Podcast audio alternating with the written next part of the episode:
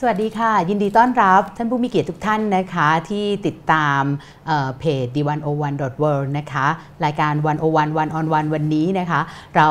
ได้รับเกียรติจากคุณปรินพานิชพักนะคะ ซึ่งเป็นรองหัวหน้าพักประชาธิปัตย์มาพูดคุยเรื่องประชาธิปัตย์ในยุคเปลี่ยนผ่าน สวัสดีค่ะ สวัสดีครับ สวัสดีค่ะ ก่อนอื่นต้องถามก่อนว่าคุณปรินเนี่ยเป็นนักธุรกิจเนอะเป็นคนรุ่นใหม่ให้ความสนใจในเรื่องของเศรษฐกิจทำไมถึงสนใจเรื่องการเมืองทำไมถึงอยากทำงานการเมือง ครับก็ต้องยอมรับว่าจริง ๆ แล้วความสนใจในงานการเมืองเนี่ยเผอิญคุณพ่อนะดรสุประชัยพานิชพักค่ะก็ได้มีโอกาสทำงานการเมืองตั้งแต่ผมตอนนั้นอายุ 6 ขวบ ท่านก็ลงสมัครสสครั้งแรกที่บางกะปิหน้องจอกมีนบุรี ถ้าตอนนั้นเราเป็นเด็กแค่ 6 ขวบ 7 ขวบเนี่ยตามไปหาเสียงด้วยไหมฟังต้องตามไปด้วยนะครับแอเรียแถว บางกะปิหน้องจอกมีนบุรีเนี่ยค่ะตอนนั้นก็จะมีเอิ่มคนมุสลิมอยู่ค่อนข้างเยอะค่ะนะครับก็ยังจำถึงความรู้สึกที่ไปนั่งทานข้าวหมกไก่ไปเรียกว่าไปซึมซับในการบรรยากาศเดินหาเสียง แล้วเราเป็นเด็กเนี่ยบางทีเราก็เรารู้ว่าคุณพ่อเราเหมือนกับว่าลงแข่งขันอะไรบางอย่างค่ะเราก็อยากให้คุณพ่อชนะ เราก็เอ๊ะเห็นโปสเตอร์เห็นเอิ่มใบ leaflet ใบอะไรก็ถึงกับโทร ชักชวนให้เพื่อนๆเอ่อที่อยู่โรงเรียนเราเนี่ยมาเลือกคุณพ่อเลือกพรรคทั้งที่จริงแล้วเพื่อนๆอาจจะไม่อยู่ในเขตนั้นก็ได้เขตเรานะครับแต่ว่าก็เมื่อกับความรู้สึกนั้นมันติดอยู่ในใจ แต่ว่าถึงแม้ว่าเราไปเรียนต่างประเทศ แล้วก็กลับมาทำงานที่เมืองไทยแล้วทำงานฮ่องกงกับอังกฤษด้วยเนี่ยมันก็ยังมีความรู้สึกที่ว่าถึงแม้ enjoy ชอบงานเอกชน ชอบงานที่เกี่ยวข้องกับการเงินการลงทุนเศรษฐกิจ แล้วเราได้เรียนรู้จาก คนเก่งๆทั่วโลกนะครับเพียงแต่ว่าขณะเดียวกันมันก็รู้สึกว่าเอ๊ะไอ้ความที่เวลาตื่นนอนตอนเช้ามันรู้สึกว่าเราอยากจะทำอะไรมากกว่านี้นะครับ รู้สึกว่าเราอยากจะพบปะผู้คนที่อาจจะมีความหลากหลายในความคิดค่ะมีงานบางอย่างที่ท้าทายที่มันกับว่ารู้สึกตื่นเต้นสนุก แล้วก็ได้ช่วยเหลือสังคมไปด้วย เราก็เลยรู้สึกว่าอืมเนี่ยเริ่มสนใจมาเรื่อยๆนะครับแต่ว่าโอกาสมันอาจจะยังไม่เข้ามาตอนช่วงนั้น เพราะว่าค่ะผมก็เริ่มจากการไปอาจจะทำงานด้านการกุศลทำงานช่วยวิสาหกิจเพื่อสังคมพ วกด้าน social enterprise นะครับงั้นก็ไม่ได้โตมากับการเทรนแบบยุวชนประชาธิปัตย์ไม่ไม่ไม่ใช่ครับไม่ไม่เคยได้ไปเข้าค่ายอือหือเอ่อพรรคการเมืองไหนไม่เคยค่ะได้ไปเข้าค่ายตัวยุวประชาธิปัตย์นะครับ แต่ว่าค่ะก็มีเพื่อนอยู่ในหลายพรรคการเมืองนะครับอือหือรวมถึงพรรคประชาธิปัตย์แล้วเวลาเราจัดงานสัมมนา CLSA Forum ซึ่งเป็นงานใหญ่เนี่ยนะครับเราก็มีโอกาสได้เชิญนักการเมืองจากหลายพรรคมาร่วมเสวนาในเวทีที่เกี่ยวข้องกับ การเงินการเมืองการลงทุนอือหือก็ได้มีโอกาสแลกเปลี่ยนความคิดเห็นค่ะหลายครั้งเราก็พานักลงทุนสถาบันต่างชาติไปพบกับนักการเมืองในหลายพรรคเพื่อจะฟัง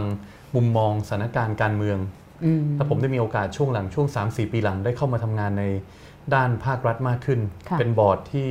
ตลาดหลักทรัพย์ เป็นบอร์ดที่สำนักงานนวัตกรรมแห่งชาติ เป็นบอร์ดที่สำนักงานพัฒนาธุรกรรมทางอิเล็กทรอนิกส์ สพธอ ETDA ก็เลยได้เริ่มสัมผัสถึงถึงความ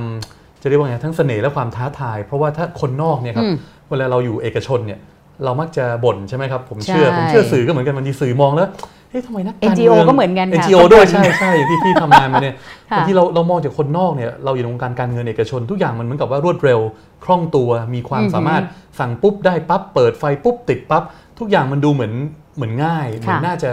ถ้าถ้าเรียกว่าถ้ามีพลังถ้ามีความคิดเฉลียวฉลาดทำได้ บางทีเราก็เลยอาจจะมองภาครัฐราชข้าราชการ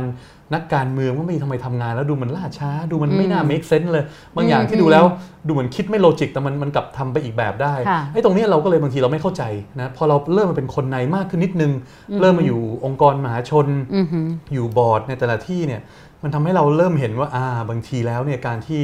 เอิ่มภาครัฐจะต้องทำอะไรอย่างระมัดระวังต้องคิดถึง ผู้มีส่วนได้ส่วนเสียประโยชน์ที่อยู่ในหลายมิติของอืมอุตสาหกรรมใดอุตสาหกรรมหนึ่งเนี่ยมันไม่ใช่ง่ายๆ เหมือนเปิดสวิตช์ไฟนะอืมมันก็ต้องทำให้เราคิดว่าเออจริง ๆ มันก็มีมีความท้าทายที่ที่บางประเด็นเรารู้ว่าจุดแก้มันแก้ตรงไหน แต่บางทีคุณเดินเข้าไปแก้เนี่ยคุณอาจจะเจอความ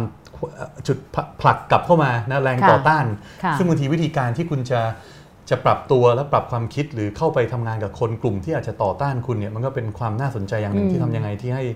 ให้ให้ให้แชร์ไอเดียแล้วก็แลกเปลี่ยนความคิดก็เห็นแสดงว่าไเห็นเสน่ห์ตรงนี้ ย้อนกลับไปนิดนึงตอนที่อาจารย์ศุภชัยเป็นรองนายกเนี่ยซึ่งตอนนั้นบทบาทก็เยอะเนี่ยคุณปริญญ์อยู่ที่เมืองไทยด้วยไหมคะ หรือว่าตอนนั้นเรียนตอนต่างประเทศช่วงเด็กๆ ตอนท่านเป็นสสครั้งแรกผมก็ยังค่ะเด็กมากก็ค่ะหกขวบเจ็ดขวบเรียนที่เซนต์คาเบรียลก็ท่านก็ค่ะตอนนั้นท่านเป็นสสเทอมแรกท่านเป็นรัฐมนตรีช่วยคลังใช่ไหมครับค่ะตอนนั้นผมก็อยู่กรุงเทพแต่พอท่านมาอืมเป็นรองนายกครั้งแรก ตอนอือหือท่านนายกชวนหนึ่ง ตอนนั้นผมค่ะไปเรียนไฮสคูลที่อังกฤษแล้วอืมนะครับก็ยังจำได้เอิ่มในคืนนั้นที่ที่ที่ท่านนายกชวนมาเชิญคุณพ่อเข้าไปเป็นเป็นรองนายก แล้วก็พอมาท่านมาเป็นรองนายก แล้วก็รัฐมนตรีพาณิชย์ในนายกชวนสองตอนนั้นผมก็ยังยังยังเรียนหนังสืออยู่ที่อังกฤษแล้วก็ทำงานที่นั่น งั้นแสดงว่าคุณปรินก็จะไม่ได้สัมผัสบรรดางูเห่า หรือว่าการแบบซื้อตัวหน้าห้องน้ำหรือแบบการแย่งตำแหน่งรัฐมนตรีโควต้าอะไรอย่างเงี้ย รู้ไหมคะ ตอนที่เป็นนักเรียน high school เนี่ยรู้ไหมได้เรื่องได้พวกได้ยินนี้ได้ยินคนพูดกันเยอะนะ แต่เราไม่รู้หรอกว่ามันเรื่องมันจริงเท็จแค่ไหน เพราะเราอ่าฮะก็ไม่ได้เคยไปนั่งอยู่ตรงนั้น หรือไม่ได้ไปสัมผัสด้วยตัวเอง เราคงไม่มีวันรู้บางทีผมไม่ค่อยชอบฟังข่าวลือนักหนา เพราะว่าข่าวลือมันเยอะเหลือเกินใช่ไหมครับอืมอืมอืมยิ่งยิ่งโลกปัจจุบันข่าวลือยิ่งเยอะเนี่ยค่ะแต่สมัยนั้นมันก็มีข่าวลือเยอะอยู่แล้วที่เราสามารถอือฮึเสพอ่านตามหนังสือพิมพ์ทั่วไปได้ แล้วพอเริ่มมียุคอินเทอร์เน็ตก็เริ่ม Google เริ่มหาข่าวได้ง่ายขึ้นเนี่ยมันก็มีข่าวลือข่าวปลอมข่าวอะไรเยอะ ผมก็ จริง ๆ เคยฟังแล้วก็อันหนึงที่ฟังแล้วแล้วก็กลัวถึงขั้นที่ว่าบางทีคนบอกอาชีพนักการเมืองเป็นอาชีพที่มันเคี่ยวมันอือหือยากมีเรื่องผลประโยชน์มาเกี่ยวข้องอืมมีเรื่องหักหลังกัน มีเรื่องชิงดีชิงเด่น แก่งแย่งชิงดีกันค่ะแล้วจริงๆแล้วที่อังกฤษตอนนั้นผมที่อยู่แล้วมาทำงานต่อที่ฮ่องกงที่อังกฤษด้วยเนี่ยข่าวเรื่องการเมืองนะครับที่อังกฤษโดยเฉพาะเนี่ยมันก็มีอือหือความร้อนแรงมีความเรียกว่าท้าทายมาตลอดเพราะฉะนั้นผมก็เออรับฟังแล้วก็สนใจ ด้านงานด้านเศรษฐกิจด้านการเมืองอยู่แล้วเนี่ยก็เลยศึกษาดูว่าเออมันเป็นอย่างนี้จริงเท็จแค่ไหนแล้วบางทีการเมืองบริบทในตอนตกมันต่างจากบ้านเราโดยสิ้นเชิงเนี่ยใช่มันก็ใช่เริ่มมีการเปรียบเทียบแล้วก็ศึกษากันแล้วเราก็คุยกับเพื่อนๆเรา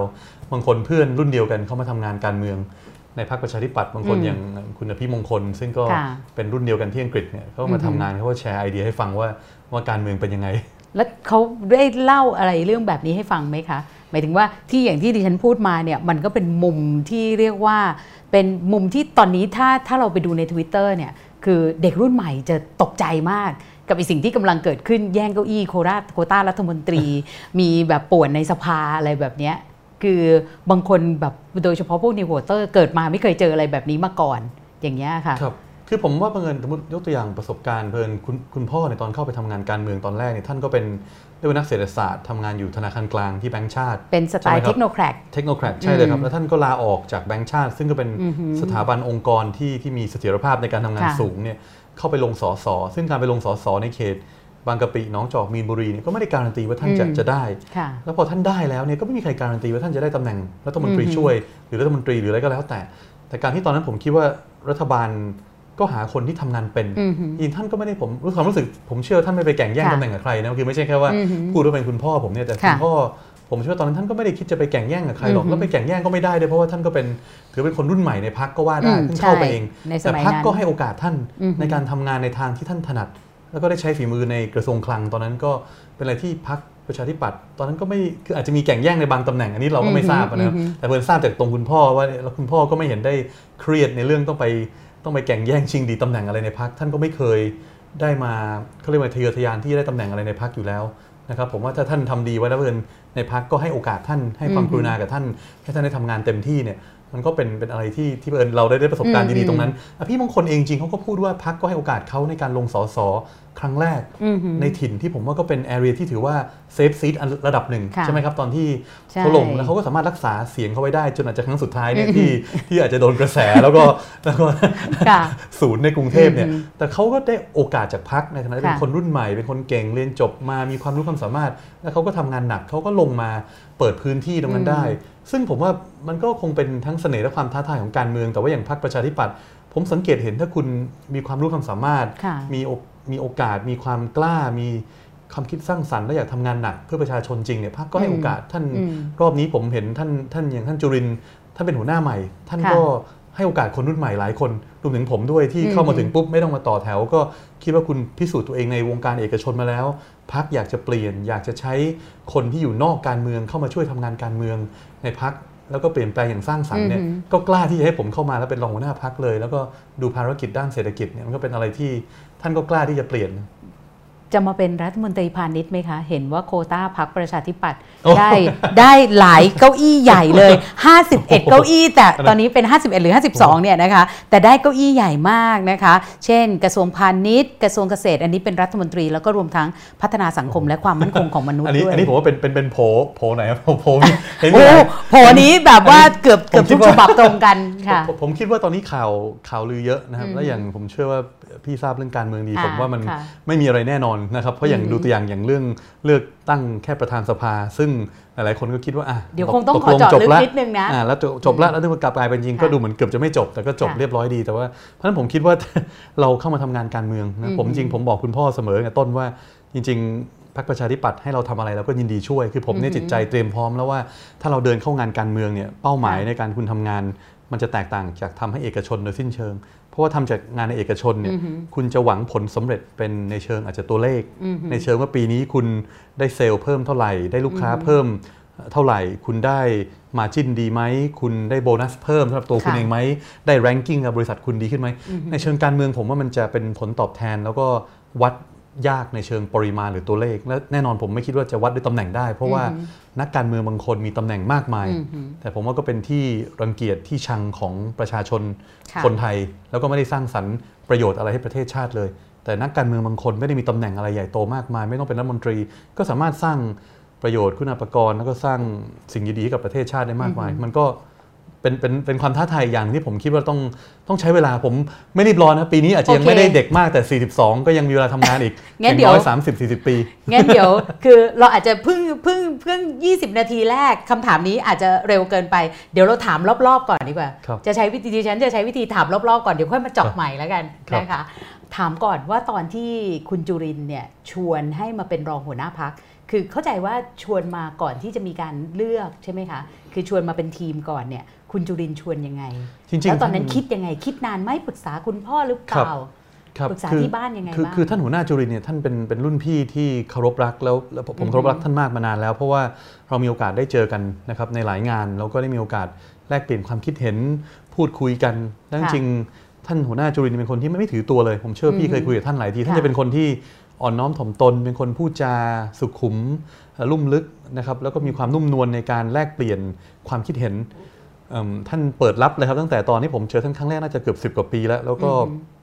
สมัยคุณพ่ออยู่รัฐบาลจริงไม่เคยเจอท่านเลย แต่พอคุณพ่อเริ่มไปต่างประเทศค่ะพอผมกลับมาอยู่เมืองไทยเริ่มทำงานในวงการการเงินการลงทุนเนี่ยแล้วเราอาจจะไปขึ้นเวทีสัมมนานะครับในเวทีสัมมนาบางทันที่ท่านไปพูดบ้าง ผมไปพูดบ้าง พอเริ่มได้แลกเปลี่ยนความคิดเห็นคุยกันเนี่ย ก็เริ่มพูดถึงอนาคตของของพรรคประชาธิปัตย์แล้วก็ท่านก็พยายามเล่าให้ผมฟังว่าท่านคิดจะสร้างพรรคยังไงในอนาคตอือฮึนะครับถ้าท่านได้มีโอกาสเข้ามาเป็นหัวหน้าพรรควันหนึ่งอันนี้ก็นานมากกันนะครับหมายถึแต่งท่านก็ว่าบอกไม่แน่นอนนะท่านบอกหมายถึงท่านบอกว่าไม่คุณจุรินทร์เคยพูดแบบนี้เลยเหรอท่านคะท่านว่าท่านถ้าแชได้ร์ป็ไอนเดียหัวหน้าพรรคคือท่านโท่านไม่ได้ใช้คำว่าเป็นหัวหน้าพักสดงท่านใช้คำเหมือนกับว่าอยากเห็นพัก เปลี่ยนแปลงไปในทิศทางไหนค่ะอยากเห็นนโยบายเศรษฐกิจยังไง แล้วบางทีท่านก็แชร์ไอเดียของท่านให้ผมฟัง แล้วก็บางทีก็ขอข้อมูล เราก็แลกเปลี่ยนข้อมูลกัน เพราะผมทำงานอยู่ใน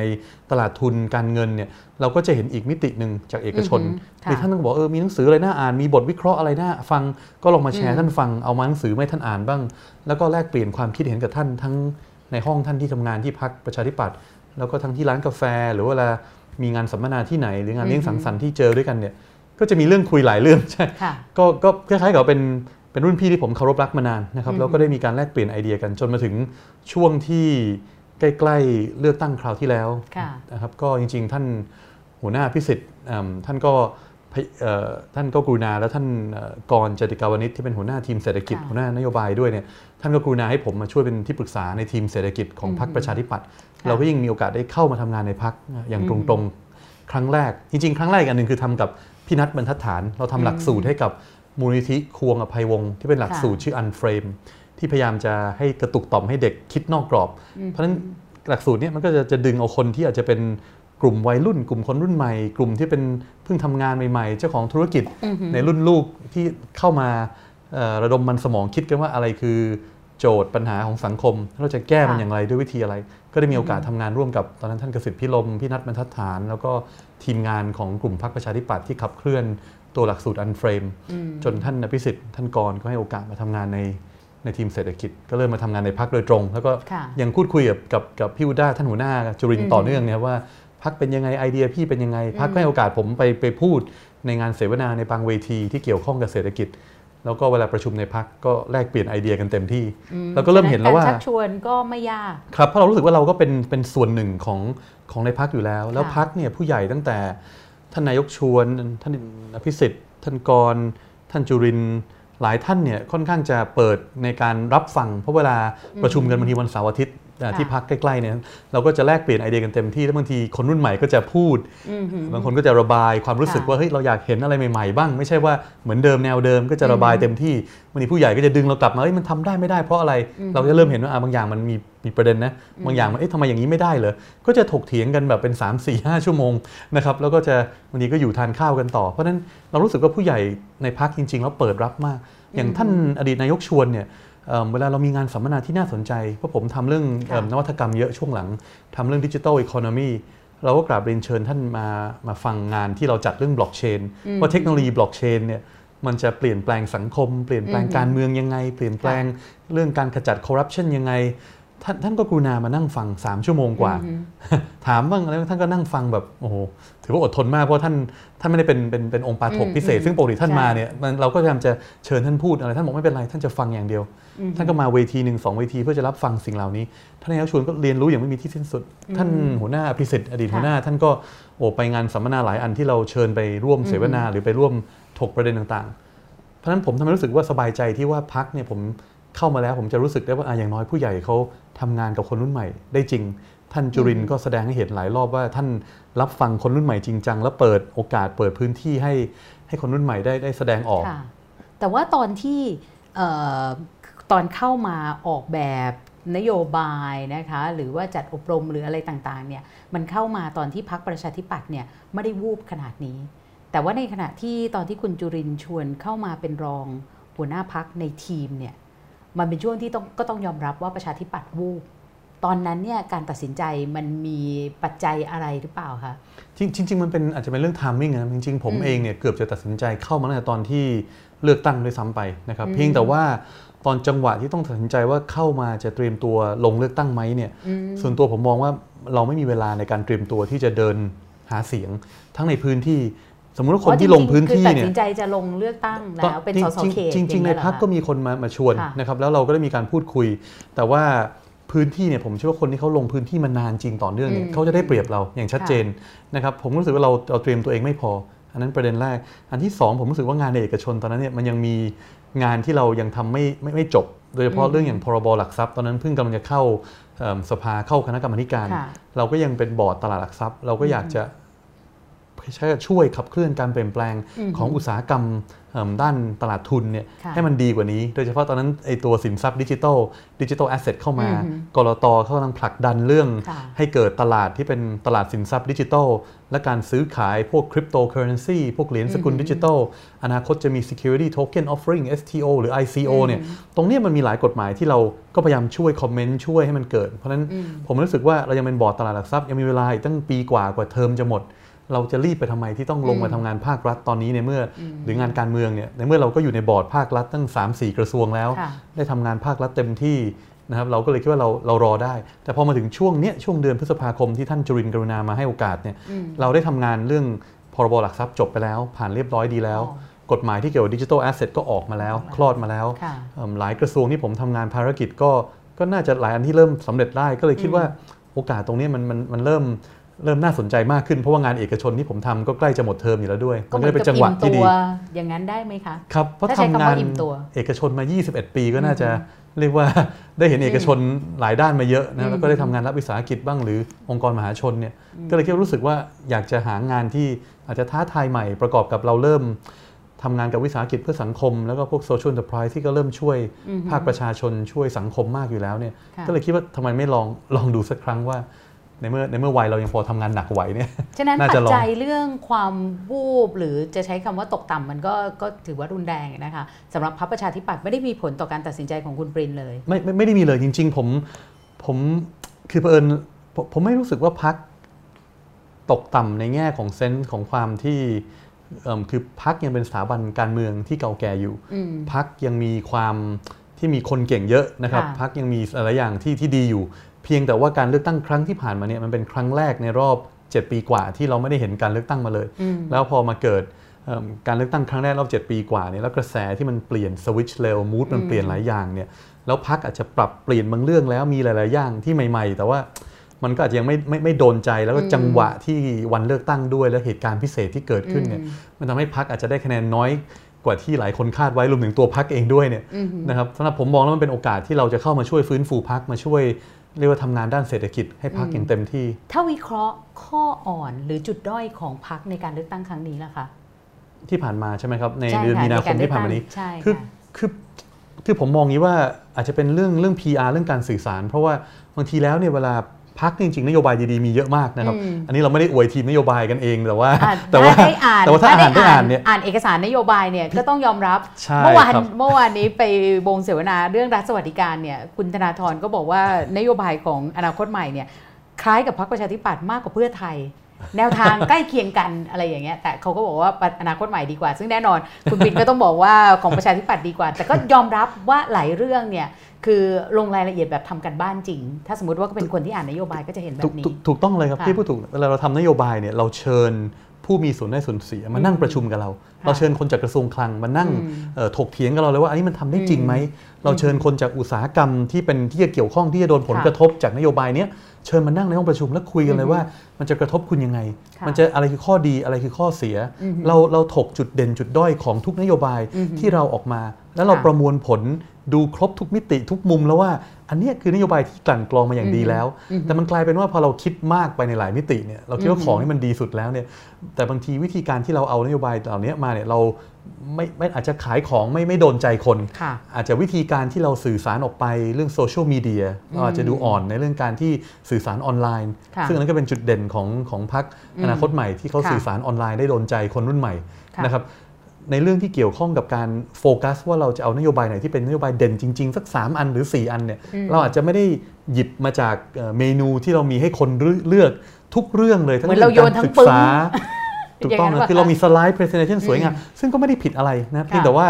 เพียงแต่ว่าเวลาจะไปย่อยข้อมูลหรือเวลาจะไปไปไปไปวิเคราะห์อะไรอย่างบางทีประชาชนเขาอาจจะต้องการมองง่ายๆ ว่าเขาจะได้อะไรล่ะ อะไรง่ายๆ 3 อย่างที่เขาจะได้ ถ้าเขากาประชาธิปัตย์เนี่ยเขาจะได้อะไรง่ายๆบางทีเราอาจจะไม่ได้ให้ให้หรือป้อนข้อมูลหรือนโยบายที่เราคิดว่ามันโดนใจเขา อาจจะเป็นเรื่องที่เกี่ยวกับการทำงานในพื้นที่ในบางคนในบางพื้นที่อืมผมเชื่อว่ามันจะมีปัญหาประเด็นเรื่องเรื่องผู้สมัครในบางพื้นที่ที่อาจจะค่ะอาจจะไม่ได้ลงพื้นที่อย่างต่อเนื่อง เพราะว่าต้องต้องยอมรับว่าไม่ใช่เรื่องง่ายที่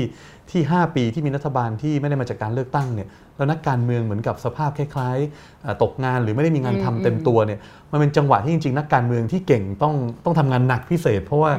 มันเป็นจังหวะที่คุณต้องหาวิธีที่จะเข้าถึงประชาชนรับฟังเขาแล้วก็ช่วยเขาแก้ปัญหาต่าง ๆ ได้เนี่ย บางทีมันก็ใช้ทั้งสติปัญญาความอดทน ใช้เงินในบางส่วนในการช่วยเหลือประชาชนมันเป็นเรื่องที่ ผมว่าหลายคนก็รู้สึกเป็นการทำงานที่ยาก เพราะฉะนั้นตรงเนี้ยมันทำให้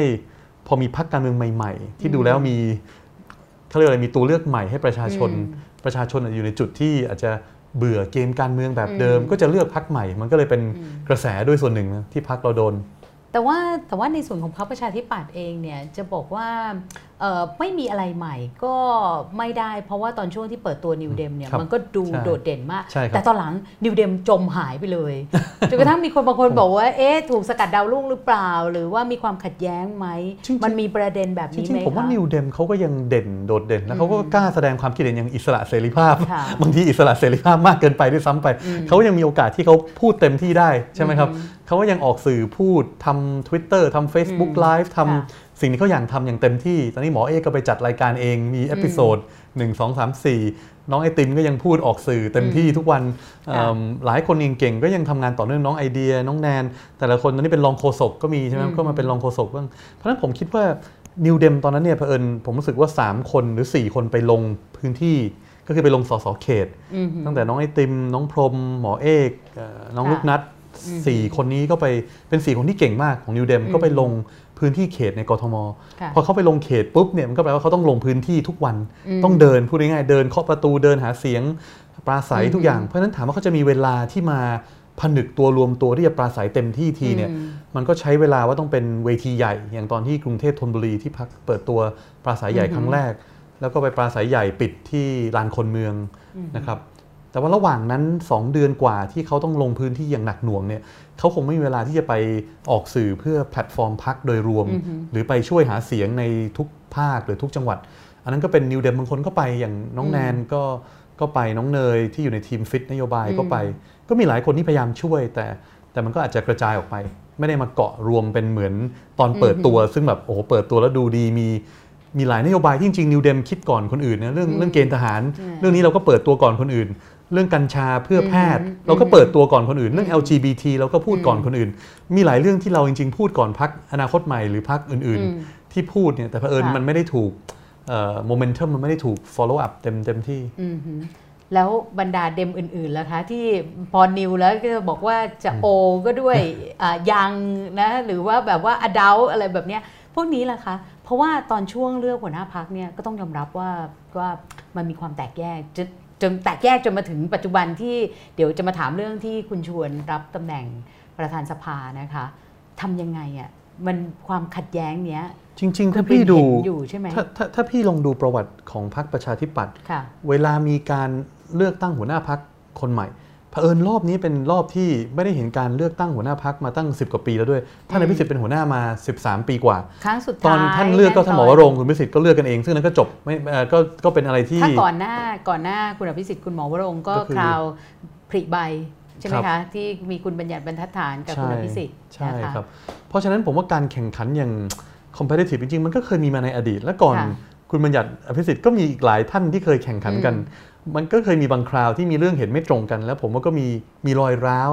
ที่อาจจะต้องใช้เวลาอืมส่วนใหญ่จะเป็นเดือนก็คือ 3 เดือน 4 เดือน แล้วก็กลับมาทำงานด้วยกัน จริงๆมันมีอย่างนี้ปกติทุกครั้งที่มีการแข่งขันชิงหัวหน้าพัก จริงๆเผลอๆไม่ใช่แค่พักประชาธิปัตย์ด้วยถ้าพี่ไปเจาะดูพักอื่นเนี่ยเขาก็จะมีกลุ่มมีก๊ก มีกวนมีทีมของเขาที่เขาอาจจะแข่งขันชิงหัวหน้าพักกัน แต่เพิ่นพักประชาธิปัตย์พี่อย่าลืมว่าหนึ่งเนี่ยไม่เหมือนพักอื่นตรงที่ว่าเอ่อเป็นพักที่ไม่มีเจ้าของอ่าฮะแล้วสองเนี่ยความเป็นประชาธิปไตยผมว่าสูงนะอืมฮึอาจจะสูงมากเมื่อหลายๆคนมองเข้าไปอืมคือตอนเนี้ยบางฝ่ายที่เป็นพรรคการเมืองมักจะอ้างว่าตัวเองเป็นฝ่ายประชาธิปไตยอืมฮึแต่ไปเจาะดูในกระบวนการการที่เขาทำงานในพรรคเขาเองเนี่ยมันไม่มีความประชาธิปไตยเลยใช่ไหมครับอย่างหัวหน้าพรรค ถามว่ามีใครมีพรรคไหนที่เลือกตั้งหัวหน้าพรรคอย่างเสรีไหมก็ไม่มีไม่มีนะพรรคเพื่อไทยก็แต่งตั้งขึ้นมาพรรคอนาคตใหม่ก็แต่งตั้งตัวเองเป็นเจ้าของพรรคขึ้นมา แต่ละพรรคก็ก็มีเจ้าของพรรคอืมฮึแต่ประชาธิปัตย์เนี่ยพอถึงเวลาแข่งกันเนี่ยมันก็เลยดูแล้วแข่งกันแบบเต็มที่มีสีสันมีการแข่งกันจริงจัง มันก็เลยดูเหมือนกับว่าเอ๊ะคุณแตกแยกกันภายใน คุณทะเลาะกันภายใน คุณแข่งแล้วจบไม่จบ แต่ว่าคนเรามันเป็นธรรมชาติมนุษย์นะผมว่าเวลาแข่งขันกันแล้วเนี่ยอืมแล้วเป็นธรรมชาติการเมืองแบบประชาธิปไตยที่ว่าคุณแข่งกันเต็มที่แล้ว พอช่วงมีคนแพ้ไปบ้างเนี่ยก็ต้องให้เวลาเขาเยียวยาเวลาเขาไปไปปรับปรับความคิดไปสงบจิตคไปรั้งนี้จะเยียวยาสักบิ้วนาอานรมณ์แค่ไหนอะคะผมว่าไม่ต้องกลัวครับไม่เกินไม่เกิน 3-4 เดือนก็ต้องกลับมาทำงานด้วยกันได้อืมฮึแล้วอาจจะอาจจะเผลอๆดูว่าร่วมรัฐบาลไม่ร่วม แล้วดูว่าใครทำงานตรงไหนได้ ผมว่าก็จะดูว่าจังหวะ ยังไงยังไงผมเชื่อเอิ่มทั้งทั้งเอ่อผู้แข่งขันอีกทั้ง 3 ท่านที่ไม่ได้รับตำแหน่งเนี่ยผมว่าค่ะทำงานร่วมกับพักต่อแน่ดูอย่างท่านอภิรักษ์ก็ชัดเจนนะท่านก็อือฮึเข้ามาร่วมอยู่ในทีมที่ปรึกษาใช่ไหมครับหัวหน้าท่านจุรินทร์จริงอือฮึๆท่านเองมีความสนิทสนมกับท่านกรกับท่านพีรพันธ์อืมฮึอย่างสนิทใจได้ ซึ่งผมว่าไม่มีค่ะไม่มีปัญหาส่วนตัวกันเพราะฉะนั้นท่านก็คุยกับทั้งสองท่านท่านกรท่านพีรพันธ์เพียงแต่ว่ารอจังหวะให้เขาเหมาะสมที่เขาจะตอบรับมาร่วมงานในด้านไหน ผมว่าอันนั้นมากกว่า ท่านท่านไม่ได้มีความเอ่อโกรธแค้นหรือไม่พอใจส่วนตัวกับท่านหัวหน้าพรรคคนใหม่ อาจจะทีมงานบางคนที่บิวมาเต็มที่อาจจะแข่งขันในทีมกองเชียร์ค่ะที่อาจจะต้องต้องใจเย็นแล้วก็คูลดาวน์แล้วค่อยๆค่อย ๆ ให้การแข่งขันตรงนี้มันค่อยๆใจเย็นแล้วนั่นไป อยากให้คุณปรินเล่าเรื่องที่คุณชวนตัดสินใจรับการเสนอชื่อเป็นประธานสภาค่ะว่ามันเป็นยังไง เห็นบอกว่าเป็นอืมนาทีสุดท้ายๆเลยอะไรอย่างเงี้ย คือคือผมคิดว่าในในพักประชาธิปัตย์รอบนี้อย่างที่พี่ทราบดีแล้วหลายท่านค่ะอืมอืมทางบ้านที่ฟังอยู่เนี่ยค่ะทราบดีก็คือว่าเป็นการตัดสินใจที่ที่ยากมากอืมไม่ว่าจะร่วมหรือไม่ร่วมรัฐบาลของพรรคพลังประชารัฐจะเป็นแกนนำเนี่ยจะร่วมหรือไม่ร่วมเนี่ยมีสามารถมีคนติชมได้ทั้งสองด้านแน่นอนค่ะใช่ไหมครับแล้วเราก็สามารถหาเหตุผลมามามาพูดเชียร์ข้างใดข้างหนึ่งได้อยู่แล้วทั้งสองฝ่ายอือฮึอืมแต่จผมริงๆอยู่ข้างไหนคะจริง ๆ ผมคือคือผมอยากคิดคือจริงๆเผอิญเผอิญ พักเนี่ยจะมีประชุมกรรมการบริหารกับเอ่อสสร่วมกันค่ะผมอยากอย่างว่าจะให้เกียรติที่ประชุมแล้วเดี๋ยวคุยกันแล้วเดี๋ยวค่อยบอกเต็มๆแต่ว่าโอเคแต่ว่าผมจะจะจะบอกให้พี่ได้สองอย่างว่าที่ที่ไม่เชิงว่าผมอยู่ข้างไหนแต่ผมอยากให้ชี้อย่างนี้ว่าหลายๆคนยังเข้าใจผิดอะไรบางอย่างอยู่คือคืออันนี้ไม่ได้ถึงขั้นจะไปว่าน้องไอติมนะครับถ้าฟังอยู่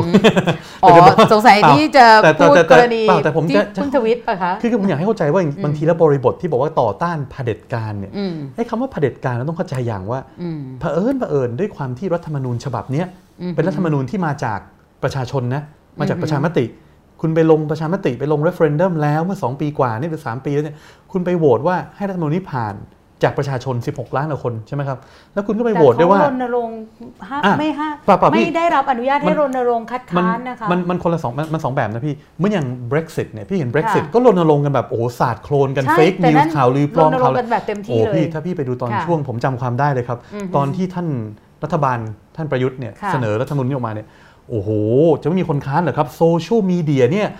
ค้านเยอะมากถามว่าโอเค รัฐบาลพยายามจะเบรก พยายามจะใช่ใช้หลายมาตรกดการในเลยการค่ะกอย่าดใช้คำว่าเบรเปล่ากใช้คำว่ากดพี่พี่ครับค่ะแต่จะกดแค่ไหนเนี่ยอืมคนที่โหวตก็คือโหวตอายุดูอย่างรอบนี้อย่างเลือกตั้งที่เชียงใหม่รอบนี้อ่าคุณค่ะอยากจะกดคุณอยากจะว่าคุณอยากจะเอาเข้าออกนอกสภา ถ้าคุณก็อยากโหวตให้เขาคนก็มาโหวตได้ครับอืมตอนนั้นคนอาจจะอยู่ในมูดอยากเลือกตั้งก็ได้อะสมมติอือหืออยากเลือกตั้งมากจนอาจจะกา อะไรก็ได้ขอให้เลือกตั้งใช่ไหมครับอันนี้สมมตินะครับอือหือเพราะฉะนั้นผมไม่มองว่าท่านประยุทธ์ไปกดใคร หรือรัฐบาลไปกดใคร แต่อาจจะเป็นอารมณ์คนไทยที่เอามาเถอะเนี่ยจะรีบเลือกตั้งแล้วจะกาอือฮึเลือกตั้งแล้ว อาจจะเป็นอารมณ์นั้น อันนั้นก็ส่วนหนึ่ง ถ้าถ้าเป็นอารมณ์นั้นก็เหมือนกับ Brexit คนอังกฤษที่บอกว่า ฉันไม่เอาแล้ว EU มันเอาประโยชน์คนอังกฤษเยอะมาก ฉันขอออกแล้ว ก็กา Brexit กาออกอือฮึปรากฏว่า 2 ปีกว่าให้หลังอารมณ์เริ่มใจเย็นลงแล้วอ้าวไปดูเฮ้ยไม่อยากออกแล้วไม่อยากออกอยากอืมกลับไปอยู่ใน EU ไม่ไม่ทันแล้วกลับไม่ได้แล้วอืมแค่คนไทยบางคนอาจจะมีอารมณ์ค้างว่าฉันถูกบังคับให้ไปกาเลือกเพื่อจะเลือกตั้ง เพื่อจะรีบจะเอารัฐธรรมนูญนี้ แล้วแถมกาคำถามพ่วงด้วย ว่าให้สวมาเลือกนายกได้อืมทุกคนใช่กาเอง บางคนอาจจะไม่ได้กาแล้วบางคนในบางพรรคคปนระชาอาธิจจะปัตย์ไม่ได้รับข้อจริมูลงๆเนื่องจากว่าประชาชนไม่ได้รับสิทธิ์เพราะให้รณรงค์เพราะเพราะฉะข้อนั้นมูลอีกสิ่งที่ข้พี่ถามที่ผมเท้าความมายาวขนาดค่ะนี้เนี่ยเพราะว่าพี่ถามว่าท่านนายกชวนเนี่ยใช่ทำไมถึงมาพิจารณา เพราะว่าผมว่าส่วนหนึ่งของการที่พักประชาธิปัตย์จะมีการเป็นพักที่มีส่วนร่วม อือหืออย่างสร้างสรรค์กับกระบวนการประชาธิปไตย หรือกระบวนการที่ประเทศเราจะเดินกลับไปสู่ถนนประชาธิปไตยอย่างสมบูรณ์แบบได้ในอนาคตเนี่ยส่วนหนึ่งอาจจะมาจากเรื่องการที่ต้องแก้รัฐธรรมนูญไหมอืมใช่ไหมครับเพราะฉะนั้นการที่ส่วนหนึ่งของการผมไม่ได้บอกว่าเป็นข้อผูกมัดว่าต้องแก้รัฐธรรมนูญ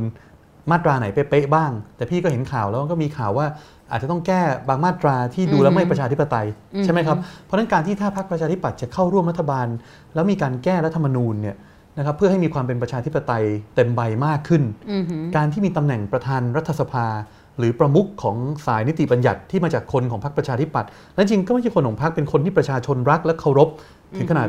ระดับอดีตนายกรัฐมนตรีสองสมัยอย่างท่านชวนค่ะเคยเป็นอดีตประธานรัฐสภามาแล้วเนี่ยก็เป็นทางเลือกทางออกที่ผมหวังว่านะพรรคประชาธิปัตย์เสนอไปด้วยความหวังดี แล้วพรรคพลังประชารัฐก็รับ แล้วก็โอเคด้วยด้วยความหวังดีเหมือนกันเนี่ย เป็นสิ่งที่ประชาชนน่าจะน่าจะเข้าใจได้ว่าการทำงานในในประชาธิปไตยในระบอบรัฐสภาเนี่ยมีคนอย่างท่านนายกชวนยอมเสียสละอือฮึเพราะท่านก็ 80 แล้วใช่ไหมครับอือฮึแล้วท่านก็ทำงานเหน็ดเหนื่อยในหลายตำแหน่งที่สำคัญสำคัญให้กับประเทศชาติมาเยอะเนี่ยจริง ๆ ท่านท่านไม่ต้องรับตำแหน่งนี้ก็ได้ เพราะว่าท่านอือหือบางคนมองท่านเป็นหน้าเป็นนายกด้วยซ้ำไปก็มีคนพูด แต่ว่าแต่คราวนี้ถ้า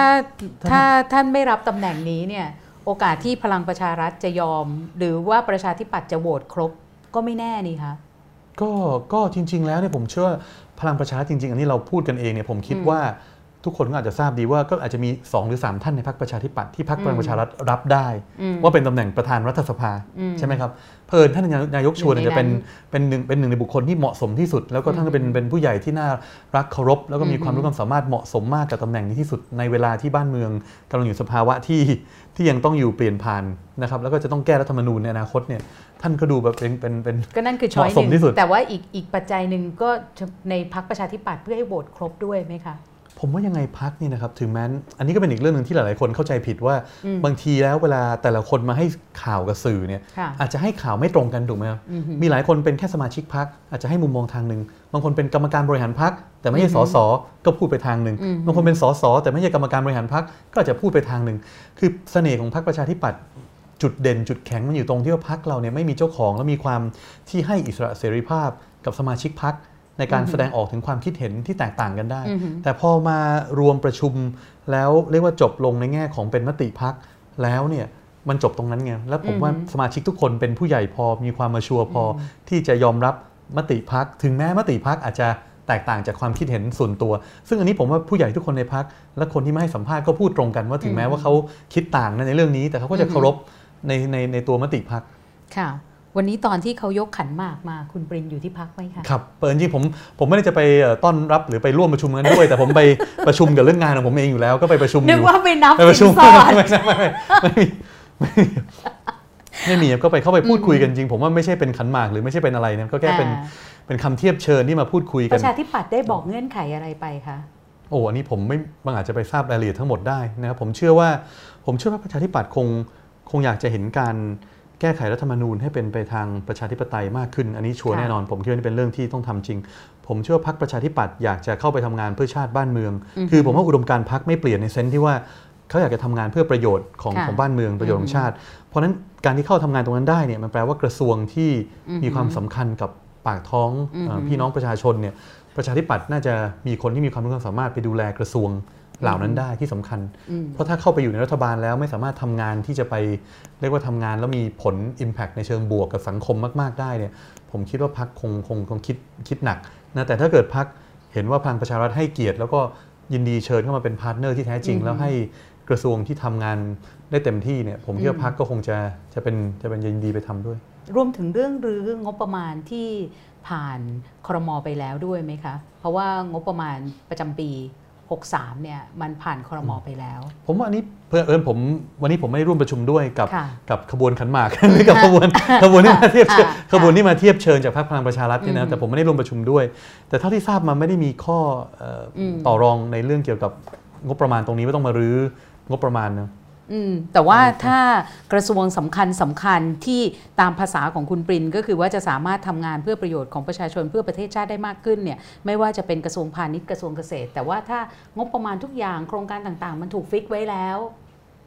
มันจะทำได้แบบที่พักตั้งความหวังไว้เหรอคะผมว่านั่นเป็นสิทธิ์ของของรัฐมนตรีที่เขาเข้าไปทำงานว่าดูเขาว่าจะขับเคลื่อนยังไง เพราะว่าหลายครั้งหลายคราเราก็เห็นเวลาเปลี่ยนรัฐบาลเปลี่ยนรัฐมนตรี บางทีบางโครงการก็มีการ สานต่อไปได้ บางทีแล้วยกเลิก แต่ผมว่าเรื่องแบบนี้ก็เป็นเรื่องเซนซิทีฟอ่อนไหวที่ว่ารัฐมนตรีเข้าไปเขาก็ต้องคิดให้ดีว่าโปรเจกต์ไหนที่มันเป็นประโยชน์กับประชาชน ถ้าไปยกเลิกง่ายๆโดยที่ไม่มีเหตุผลอธิบายได้เนี่ยอืมผมว่าบางทีข้าราชการเอง หรือประชาชนที่รับทราบโครงการนั้นไปแล้วเนี่ยนะครับก็อาจจะมีแรงต่อต้าน ซึ่งผมว่านั่นเป็นก็เคยเห็นในอดีตบางโครงการที่อยู่ดีถูกยกเลิกกลางคันโดยที่ไม่มีเหตุผลที่ดีพอเนี่ย มันจะแบ็กไฟได้ เพราะฉะนั้นจริงๆผมผมผมเชื่อนะว่าถ้าเป็นกระทรวงและเป็นรัฐมนตรีที่มาจากพรรคประชาธิปัตย์เนี่ยเขาไม่น่าจะมองว่าเฮ้ยอันนี้เป็นโครงการของพรรคโน้นคนโน้นคนนี้ ผมมาแล้วผมจะยกเลิก ผมว่าเขาจะดูว่าตัวโครงการมันเหมาะสมไหมมันควรทำต่อไหมอืมหือเห็นคุณปรินพูดว่าพูดก่อนที่เราจะเข้ามาเนี่ยบอกว่าอยากพูดเรื่องปากท้องของประชาชน ก็เลยจะขอเดาไว้ก่อนว่าข่าวที่เขาบอกว่าได้โควต้ากระทรวงเกต A อย่างกระทรวงพาณิชย์กระทรวงเกษตรเนี่ยใช่ ฉะนั้นนโยบายอะไรคะที่พักอยากจะพูดถึง หรือจะพูดเรื่องปัญหาปากท้องก่อนก็ได้นะได้ก่อนที่จะคืมาอพูผดมเรื่องเชื่อว่านโยบยกระทรวงนี้ยังไม่มีอะไรฟิกซ์นะอย่างที่พี่ทราบดีอะว่าการเมืองผมว่าความที่แน่นอนที่สุดคือความไม่แน่นอนจนกระทั่ง last minute บางทีมันพี่ขึ้นก็อยู่เห็นกับการต่อรองอยู่นาทีสุดท้ายใช่วินาทีสุดท้ายเห็นซึ่งโหวตมันเป็นประธานสภาโหวตแล้วก็ยังก็ยังมีอะไรยอไม่มแน่รันอนเถอะว่า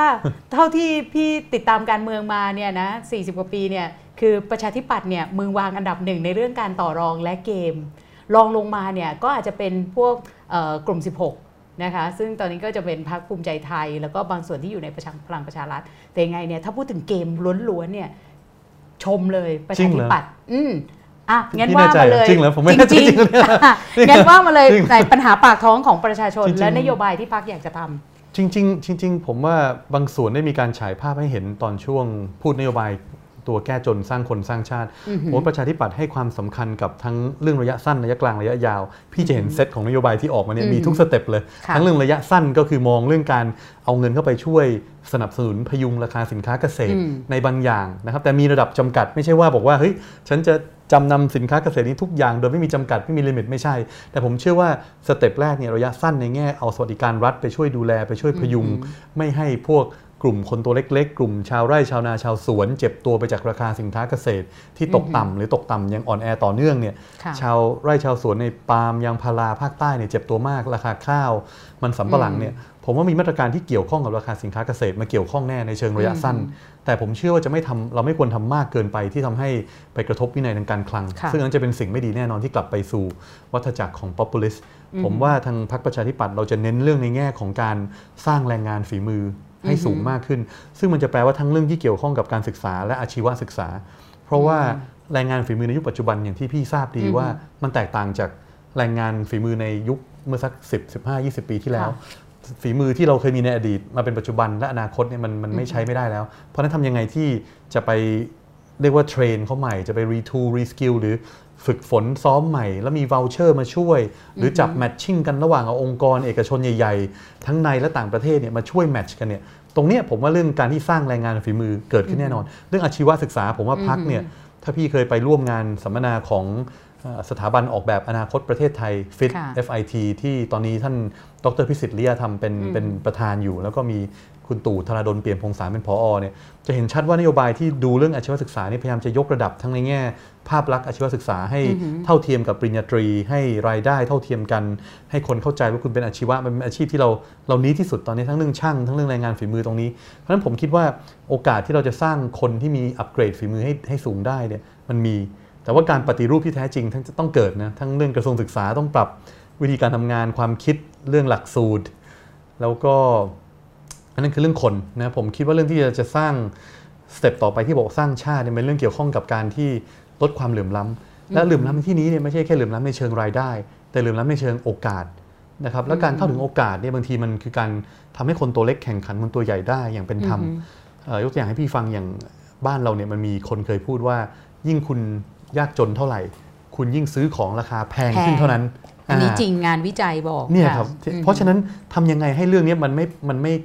เกิดขึ้นต่อไป เพราะว่าคนตัวเล็ก ๆ บางทีไอเดียดีมากบรรเจิด มีสตาร์ทอัพเก่งๆ มีคนรุ่นใหม่เก่งๆ ที่มีความคิดสร้างสรรค์อยากทำธุรกิจแนวใหม่ แต่อาจจะไม่สามารถเข้าถึงแหล่งเงินทุนที่ถูกและเป็นธรรมได้ แล้วบางทีข้อมูลที่เขามีเนี่ยหรือข้อมูลส่วนบุคคลเขาหรือข้อมูลในเชิงธุรกิจเขาเนี่ยไม่ถูกนำไปใช้นำไปวิเคราะห์อย่างเป็นธรรมเพราะฉะนั้นเวลามาขอสินเชื่อเนี่ยบางทีไอ้ข้อฐานข้อมูลที่แบงก์ใหญ่ๆเขามีเนี่ยเขาบอกเฮ้ยเราไม่มีข้อมูลคุณเราไม่กล้าปล่อยสินเชื่อให้คุณหรอก คุณไปเลยคุณจะไปสู้ไปหาสีสวรรค์จะไปหาเมืองไทยแคปิตอลจะไปหาโลนชาร์กไปหาหนี่นอกระบบไอ้เงินกู้นอกระบบ อันนั้นเรื่องของคุณละกลายเป็นปัญหาที่ว่า SME หรือ Micro SME MSME ที่ที่เล็กลงไปอีกเนี่ยเอ่อวิสาหกิจขนาดเล็กขนาดย่อม เขาไม่สามารถเข้าถึงแหล่งเงินทุนที่ถูกและเป็นธรรมทำให้เขาไอ้ตัวเนี้ยธุรกิจไม่เดินไปข้างหน้า ซึ่งผมเชื่อว่าพักเรารอบเนี้ยนะครับต้องหาวิธีการที่จะช่วย ทั้งในแง่ด้านเทคโนโลยีที่เอามาใช้จะเป็น peer to peer lending จะเป็นบล็อกเชนจะเป็นการทำให้คนตัวเล็กเข้าถึงแหล่งเงินทุนใหม่ๆ ได้ในการระดมทุน รวมไปถึงการที่ต้องทำงานกับ ผมเชื่อคลังกับแบงก์ชาติที่จะธนาคมธนาคารไทยที่ต้องเปิดโอกาสให้กับคนเหล่านี้ได้เข้าถึง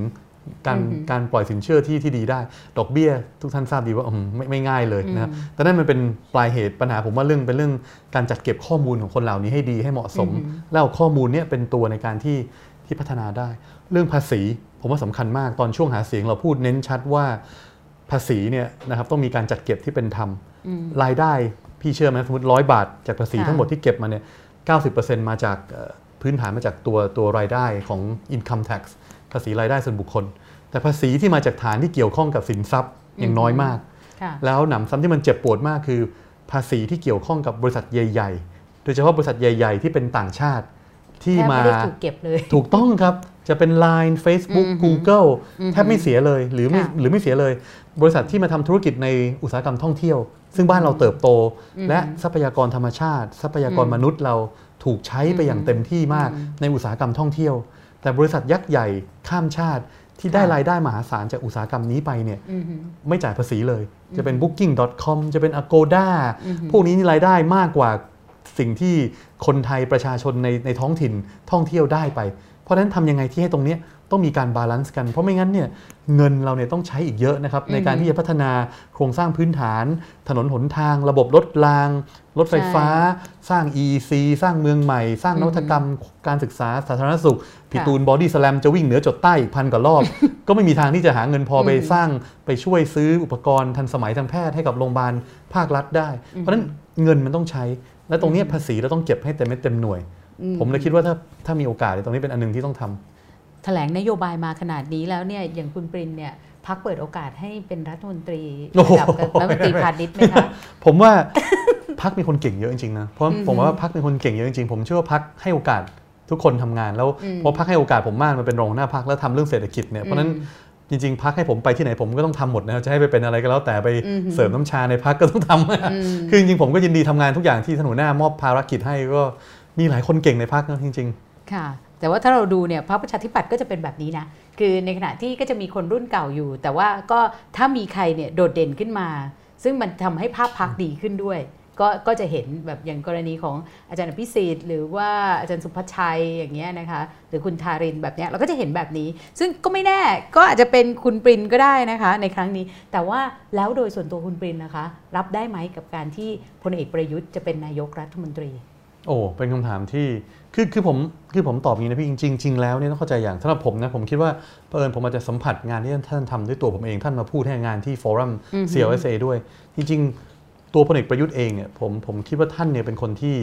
พูดคำไหนคำนั้น หรือมีความที่เรียกว่าเอิ่มท่านอยากทำงานเพื่อ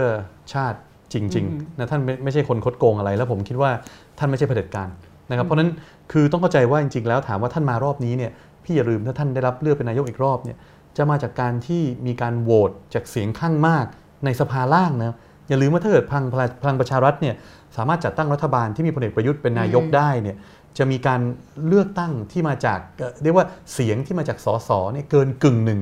ของสมาชิกสภาผู้แทนราษฎรสสก็แน่ไม่นใช่อนสละวถ้าพักประชาธิปัตย์อยู่ข้างนี้ข้างนี้อะก็แต่แต่แต่ก็นี่ได้ปิ่มน้ำแต่อะแต่แต่นี่ก็แปลว่าใช่ที่มาที่ไปของอ่านายก ซึ่งคือพลเอกประยุทธ์เนี่ยคนควรจะฟังดูแล้วเหตุผลมารับได้ว่านี่คืออสสเลือกมาแล้ว คุณเลือกสสมาแล้วคุณเคารพในการค่ะตัดสินใจของตัวแทนคุณของสสแล้วสสมาเลือกนายกกันเนี่ยถึงแม้รอบนี้มีสวมาร่วมด้วยเนี่ยอืมแต่จริง ๆ แล้วโดยไกลๆสสถ้าเกิน 250 มันก็ถือว่า ประชาชนควรจะรับฟังและควรจะรับได้ในระดับหนึ่ง คราวนี้ผลงานของท่านในรอบนี้เนี่ยท่านคงต้องทำงานหนัก แล้วก็แสดงผลงานให้ชัดเจนจริงจังมากขึ้น เพราะฉะนั้นก็ก็เป็นเป็นอะไรที่ผมคิดว่าท่านมาตามรัฐธรรมนูญที่เลือกโดยประชาชนมีการเลือกตั้งเกิดขึ้น แล้วก็มีสสถ้ามันเกิน 250 ผมว่าตรงนี้ก็เป็นอะไรที่ประชาชนน่าจะรับฟังได้ไหมครับอือหือแล้วได้คุยกับคุณอภิสิทธิ์ไหมคะได้คุยว่ารับได้ได้คุยไหม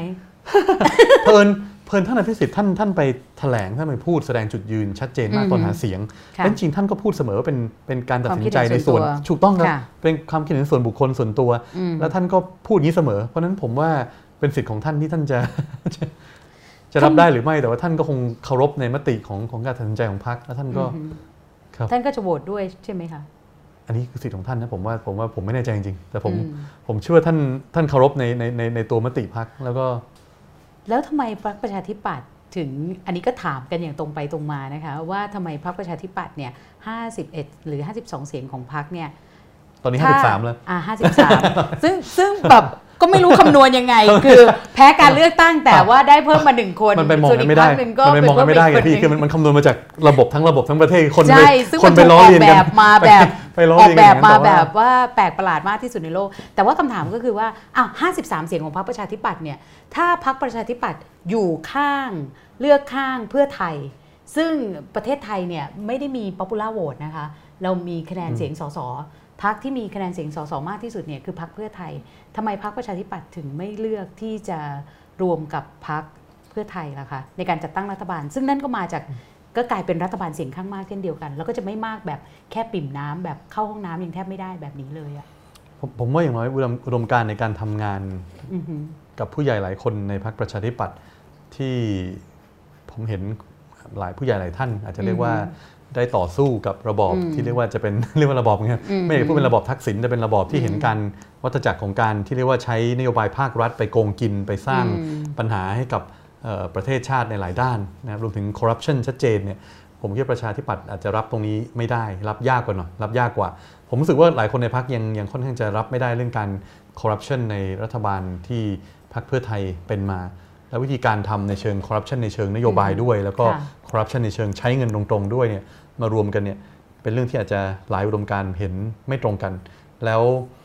อืมถามว่าพรรคเพื่อไทย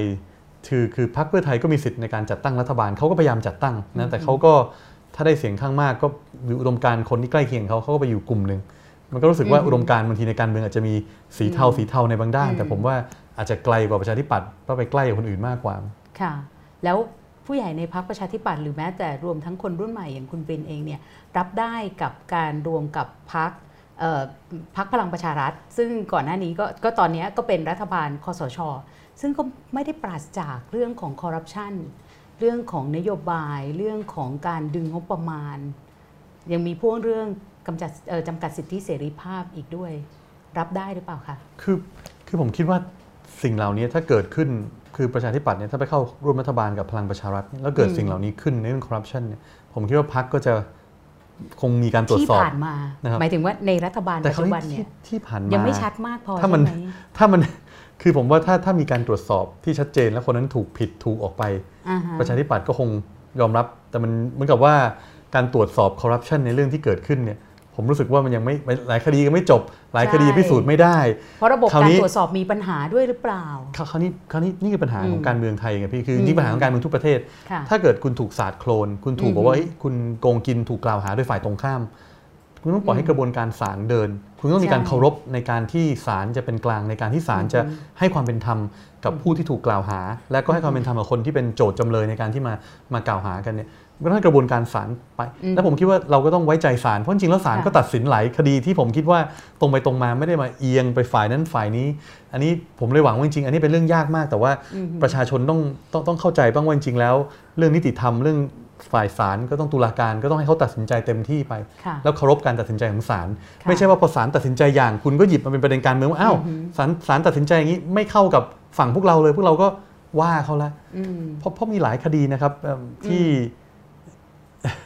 จริง ๆ ไม่อยากจะพูดว่ายกตัวอย่างจริงๆอย่างคดีจำนำข้าวอืมหรือคดีเอิ่ม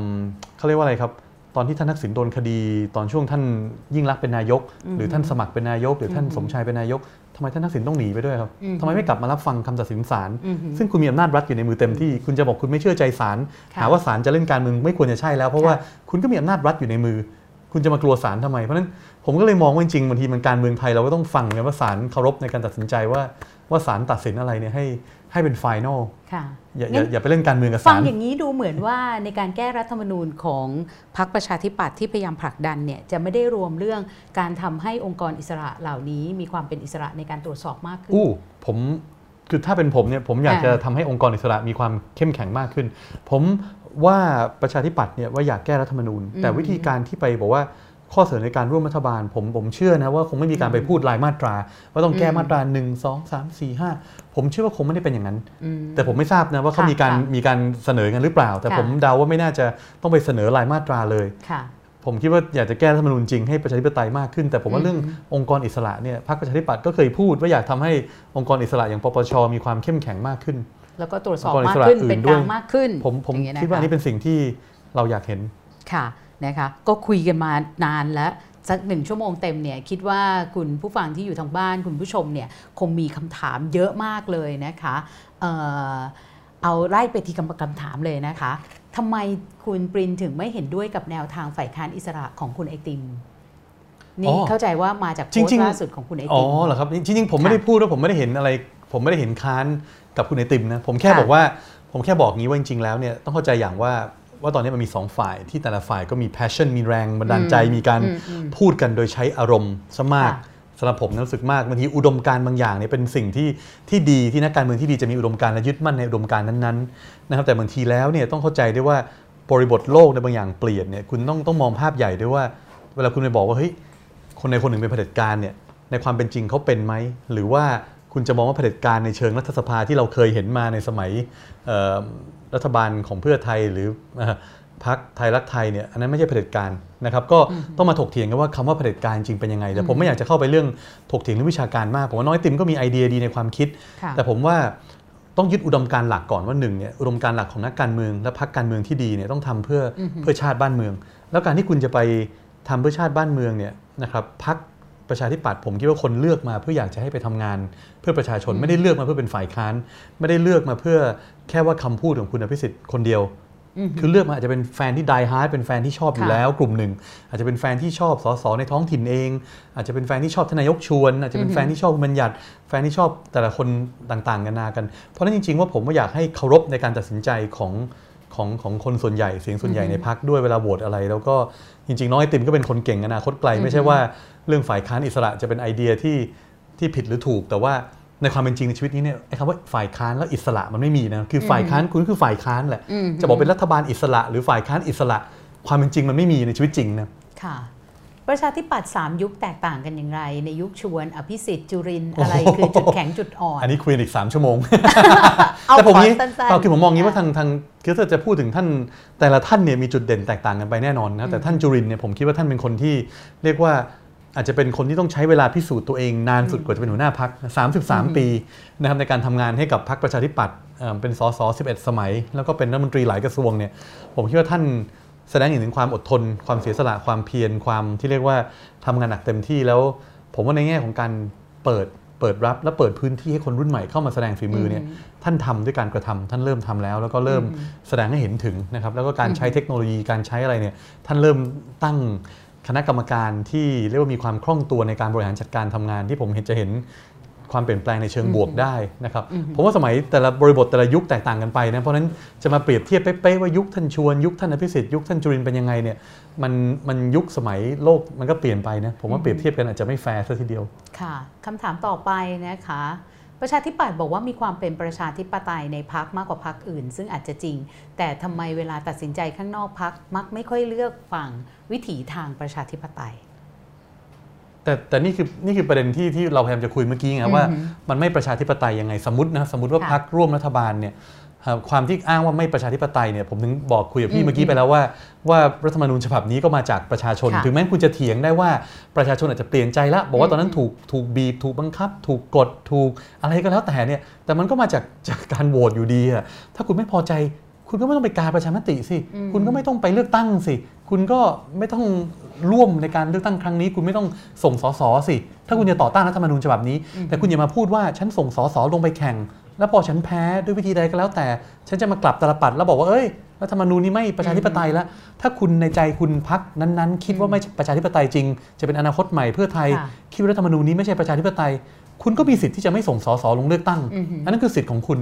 ทำไมคุณไม่ทำตั้งแต่ต้น คุณไม่ค้านตั้งแต่ต้นอืมอย่าอย่าเป็นขี้แพ้ชวนตีแล้วบอกว่าให้ยฉันส่งสสลงแล้ว ฉันอาจชนะบางส่วนแพ้บางส่วน แล้วฉันอืมแพ้ในการเกมในการจัดตั้งรัฐบาลค่ะแล้วฉันต้องมาเป็นขี้แพ้ชวนตีแล้วมามาว่าคนอื่นว่าอือหือว่านี่ไม่ใช่ประชาธิปไตย ค่ะนะคะคำถามต่อไปนะคะ คือถามได้เลยนะคะ เห็นถามเหได้มือนหรือเต็มที่เห็นต่างเนี่ยวันนี้คุณปรินพร้อมที่จะตอบทุกคำถามนะคะเอ่อ คุณพุทธิภูมิบอกว่าคนที่รณรงค์ให้ไม่รับรัฐธรรมนูญโดนจับ อันนี้มันเป็นประชาธิปไตยตรงไหนครับนะคะคือคือตอนรณตอนรณรงค์เนี่ยผมก็เห็นหลายคนนะรวมถึงเพื่อนสนิทผมหลายคนที่โพสต์ใน Facebook ที่รณรงค์ที่ไม่เห็นด้วยกับรัฐธรรมนูญ ก็ไม่ได้โดนจับ ผมอาจจะเป็นคนที่โดนจับอาจจะมีคดีอื่น หรือว่ามีความเห็นที่ก้าวร้าวรุนแรง หรือแบบใช้วิธีคำหยาบอันนี้ผมไม่รู้เป็นไงนะครับ แต่ว่าผมไม่ได้เห็นคดีนั้น แต่ ท่านหัวหน้าประชาธิปัตย์ท่านอดีตหัวหน้าท่านพิสิทธิ์ท่านก็รณรงค์ท่านก็ไม่เห็นด้วย ท่านก็ไม่โดนจับเนี่ยแต่ว่าท่านอคภินสิทที่ธิ์ทำคุณเป็นกแครณ์มเปญถูกนะครับจับนะคะครับเอาแต่ประชาธิปัตย์ตอนนั้นตอนนั้น to be fair ผมถึงบอกไงพรรคประชาธิปัตย์ก็ยึดในเรื่องว่าจะแก้รัฐธรรมนูญฉบับนี้ เพราะฉะนั้นตอนแรกท่านอภิสิทธิ์ไปหาเสียงหรือท่านไปพูดเนี่ยอืมท่านจะถามว่าท่านรณรงค์ไหมท่านเป็นหัวหน้าพรรคการเมืองค่ะที่ตอนนั้นก็ใหญ่อันดับสองของประเทศ ท่านก็พูดชัดเจนว่าท่านก็ไม่เห็นด้วยแล้วท่านก็ท่านก็พูดออกสื่อเยอะนะช่วงนั้นตอนนั้นค่ะท่านอภิสิทธิ์ก็ก็ก็ท่านก็ไม่ได้โดนจับอะไรถึงแม้จะมีคนติชมท่านท่านก็อืม นะคะอ่าคำถามต่อไปมีไหมคะ ถ้าไม่มีพี่กายจะแทรก เวลานี้คนส่วนใหญ่อยากรู้ประชาธิปัตย์ทำไมถึงเดินแนวทาง ประนีประนอมกับชนชั้นนำทำไมประชาธิปไตยทำไมประชาธิปัตย์ถึงไม่สามารถเลือกเสรีประชาธิปไตยที่ชอบอ้างบ่อยๆ ตกลงเสรีประชาธิปไตยของประชาธิปัตย์คืออะไร คือคือผมยังเชื่ออย่างนี้ว่าจริง ๆ แล้วเนี่ยคือจริงๆมันเป็นคอนเซปต์เรื่องวิชาการเราคงถกเถียงกันได้นานหลายชั่วโมงค่ะแต่ว่าอย่างที่ผมพูดนะผมคิดว่า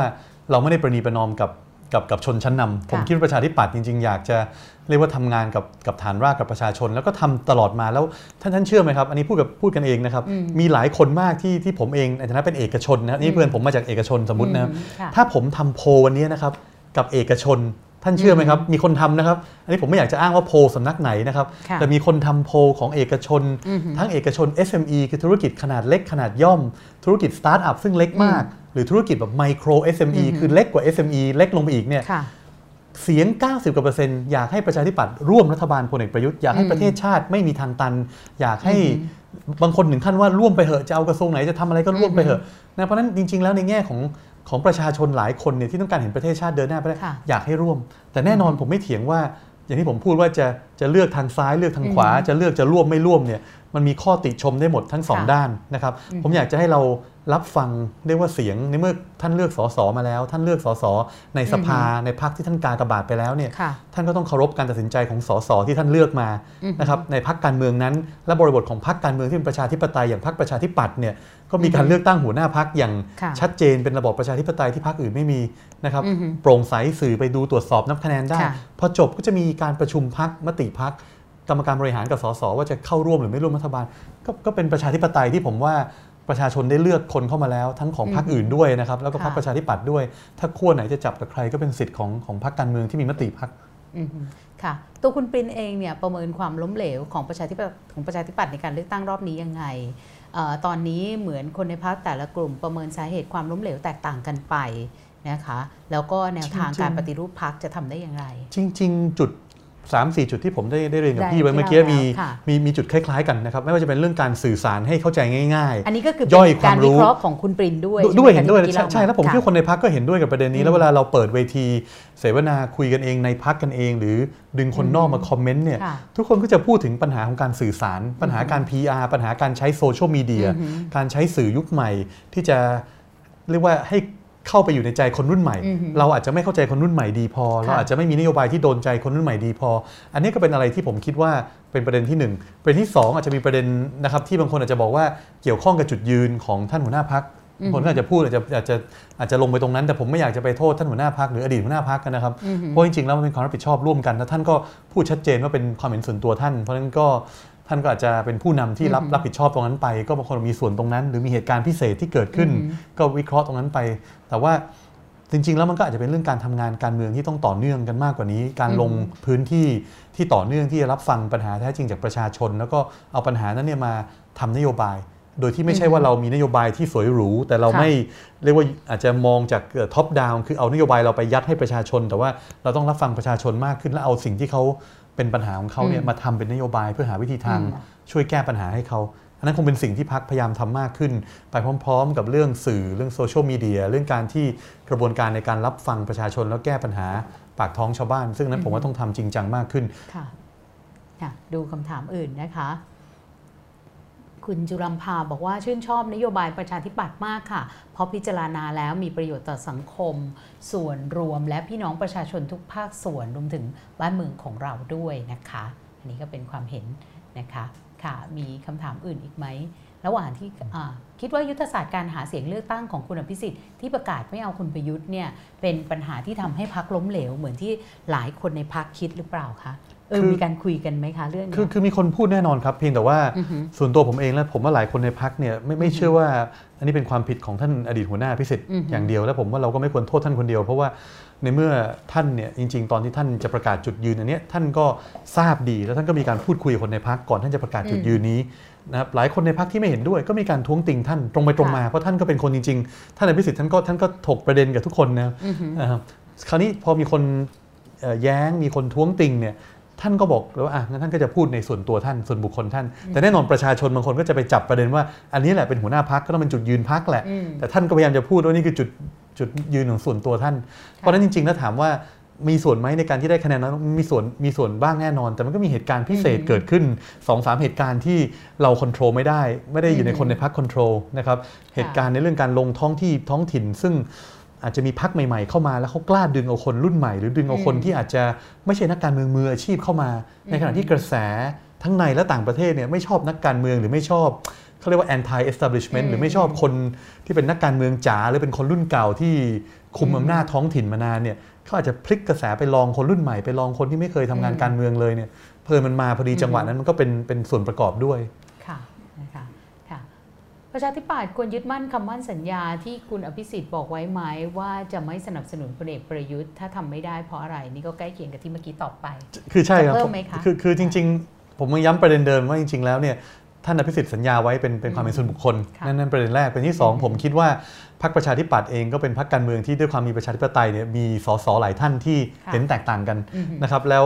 กรรมการบริหารพรรคก็จะเห็นแตกต่างกันได้นะครับจริงๆผมเองวันก่อนเดินไปหาท่านหัวหน้าพรรคท่านจุรินทร์อือหือบอกว่าท่านท่านหัวหน้าครับท่านมีมุมมองยังไง ท่านอยากให้ผมเอ่อแสดงความคิดเห็นหรือโหวตยังไงไหมอืมร่วมไม่ร่วม ท่านบอกปรินแสดงความคิดเห็นเต็มที่ได้เลย เป็นอิสระเลยอืม ไม่ต้องเกรงใจพี่ไม่ต้องเกรงใจหัวหน้าค่ะเต็มที่เพราะฉะนั้นหัวหน้าพักคนปัจจุบันเนี่ยยังพูดได้เลยว่าก็พูดกับรองหัวหน้าพักอย่างนี้ว่าอืมท่านยินยินดีที่ให้คนรุ่นใหม่ แสดงความคิดเห็นได้เต็มที่ในการประชุมกรรมการบริหารพักอือหือในการประชุมร่วมสสท่านไม่ได้มาปักธงว่าคุณปรินจะต้องเดินมาอยู่ร่วมนะหรือจะต้องโหวตไม่ร่วมหรืออะไร เพราะฉะนั้นท่านท่านก็เปิดให้แสดงเสรีภาพเต็มที่นะแต่ผมคิดว่าในพักเองเนี่ยก็พูดกันว่า ก็อยากจะถึงแม้ว่าเห็นต่างกันได้นะ แต่พอโหวตจบมติพักแล้วเนี่ยก็ต้องจบและทุกคนเคารพมติพักไม่ใช่ว่าจบแล้วยังไป ยังไปเอ่อสร้างความแตกแยกข้างนอก อันนี้ก็เป็นเรื่องที่เรากังวลมากกว่าผมคิดว่าเรื่องร่วมแต่มัไม่นร่วก็มมีมันมันมีแต่ว่าเปล่าแต่บางคนบางคนค่ะบางท่านอารมณ์ค้างหลังอืมเลือกตั้งแข่งหัวหน้าพักจบเงี้ยอืมคือบางท่านอาจจะแข่งด้วยความที่มีแรงบันดาลใจมีความตั้งอืมใจมุ่งมั่นจริง ๆ ที่อยากเปลี่ยนแปลงพักในแนวทางที่เขาคิดว่าถูกต้องอืมแนวทางที่เขาคิดหรือกลุ่มเขาคิดว่ามันดีกับพักอืมแต่คราวนี้พอเขาแพ้แพ้ขึ้นมาปุ๊บเนี่ยแล้วจริงๆแล้วรอบนี้แพ้เยอะกว่าที่เขาเขาหลายคนคาดไปด้วยนะคือแพ้ค่ะแกลระหว่างแพ้นี่กว้างกว่าที่คิดไว้ อาจจะทำให้เขารู้สึกเอ่อแปลกใจและไม่สบายใจว่าทำไมเขาถึงแพ้เยอะ หรือทำไมมันถึงเกิดอย่างนี้ขึ้น อาจจะอารมณ์ค้างอาจจะแข่งขันอยู่ในในโหมดกองเชียร์ก็ยังยังเชียร์ต่ออยู่เอ้ยพี่ดีแล้วถูกต้องแล้วค่ะแต่บางทีเราก็ต้องผมต้องบอกว่า 3 4 เดือนก็เยียวยา แล้วก็เดี๋ยวก็กลับมาทำงานร่วมกันได้ ไม่งอนนานนะผมเชื่อไม่เพราะงอนว่านะตอนนี้พักกำลังมือขึ้นมากเลยนะคะ อะถ้าได้เป็นรัฐบาลนโยบายอะไรบ้างที่อยากเลิกทันที เมื่อกี้ถามถึงนโยบายที่อยากทำทันที ทีนี้อยากเลิกทันทีบ้าง มีไหมคือคือคือถามถึงว่าถึงขั้นเลิกเลยไหมมันคงไม่ใช่ขั้นเลิกแต่ผมคิดอย่างนี้ครับว่าการที่เอาเงินไปไปแจกประชาชนนโยบายสายอืมสายแนว populist หรือเอาเงินไปกว้านแจก แล้วต้องให้ประชาชนเอาเงินบังคับ ว่าต้องไปซื้อสินค้าของคนกลุ่มใดกลุ่มหนึ่ง จะเป็นร้านธงฟ้าธงประชารัฐอะไรเนี่ยอืมผมว่าสิ่งเหล่านี้ควรจะยกเลิกได้แล้วนะครับค่ะเพราะว่าเราควรจะให้ ไหนๆคุณจะให้เงินประชาชนแล้ว คุณควรจะเคารพการตัดสินใจของประชาชนอืมว่าจะเอาเงินนั้นไปใช้จ่ายอย่างไรอืมถ้าคุณจะแจกจ่ายแล้วคุณควรเคารพตรงนั้น ไม่งั้นคุณอาจจะต้องดีไซน์ให้ฟังกรอบกว้างๆว่าอืมอาจจะเอาไปใช้จ่ายเพื่อคูปองการศึกษาคูปองเทรนนิ่งคูปองรักษาพยาบาล คูปองอะไรก็ว่าไปแต่ว่าค่ะไม่ใช่ไปจำกัดร้านที่เขาซื้อของได้ อันนี้มันอืมอาจจะเป็นอะไรที่ที่ที่ไม่สบายใจอ่านโยบายภาษีที่ไม่เป็นธรรมที่ผมได้พูดไปแล้วเมื่อกี้ค่ะผมคงยกเลิกบางอย่างที่ไม่เป็นธรรมแล้วก็ปรับเปลี่ยนบางอย่างให้เป็นธรรมมากขึ้นอืม ในฐานะนักธุรกิจมองกรณีหุ้นคุณธนาธรอย่างไร ในฐานะนักการเมือง มองกรณีหุ้นคุณธนาธรอย่างไร คือผมต้องยอมรับนะครับอันนี้เพิ่นผมไม่ได้ไปศึกษาในเชิงกฎหมายรายละเอียด ถึงกรณีหุ้นคุณธนาธรเพราะฉะนั้นผมอาจจะคอมเมนต์ตรงนี้ร้อยเปอร์เซ็นต์ไม่ได้ แต่ผมบอกอย่างว่าจริงๆแล้วเนี่ยกรณีหุ้นคุณธนาธรหรือถ้าเกิดคุณธนาธรรู้ตัวเองว่าจะเข้ามาสู่วงการการเมืองเนี่ยเขาน่าจะทราบดีอยู่แล้วว่าห้ามถือหุ้นสื่อในทุกกรณี เพราะจริงควรจะ ล้างพอร์ต หรือไม่ควรจะมีการโอนไปให้แม่โอนไปให้พี่น้อง คือมันก็อยู่ในกลุ่มเครือญาติกันเองมันก็คลุมเครือว่าเอ๊ะจริง ๆ คุณยังคอนโทรลอยู่นี่ อาจจะผ่านแม่ซึ่งแม่กับลูกก็สายเลือดแม่ลูกสายเลือดเดียวกันเนี่ยมันก็ยังมีความคลุมเครือนะครับมันก็มีนักการเมืองหลายประเทศที่อาจจะตัดใยขาดไปเลย หรือ disclose มาเลย ให้ชัดเจนในความโปร่งใส โดยบริสุทธิ์ใจโดยที่ไม่ต้องมามี blind trust หรือมีการใช้ trust อะไรก็แล้วแต่เนี่ยแต่เปิดเผยมาเลยว่า คุณเข้ามาสู่การเมืองแล้ว คุณขายทิ้งทุกอย่างหมดแล้ว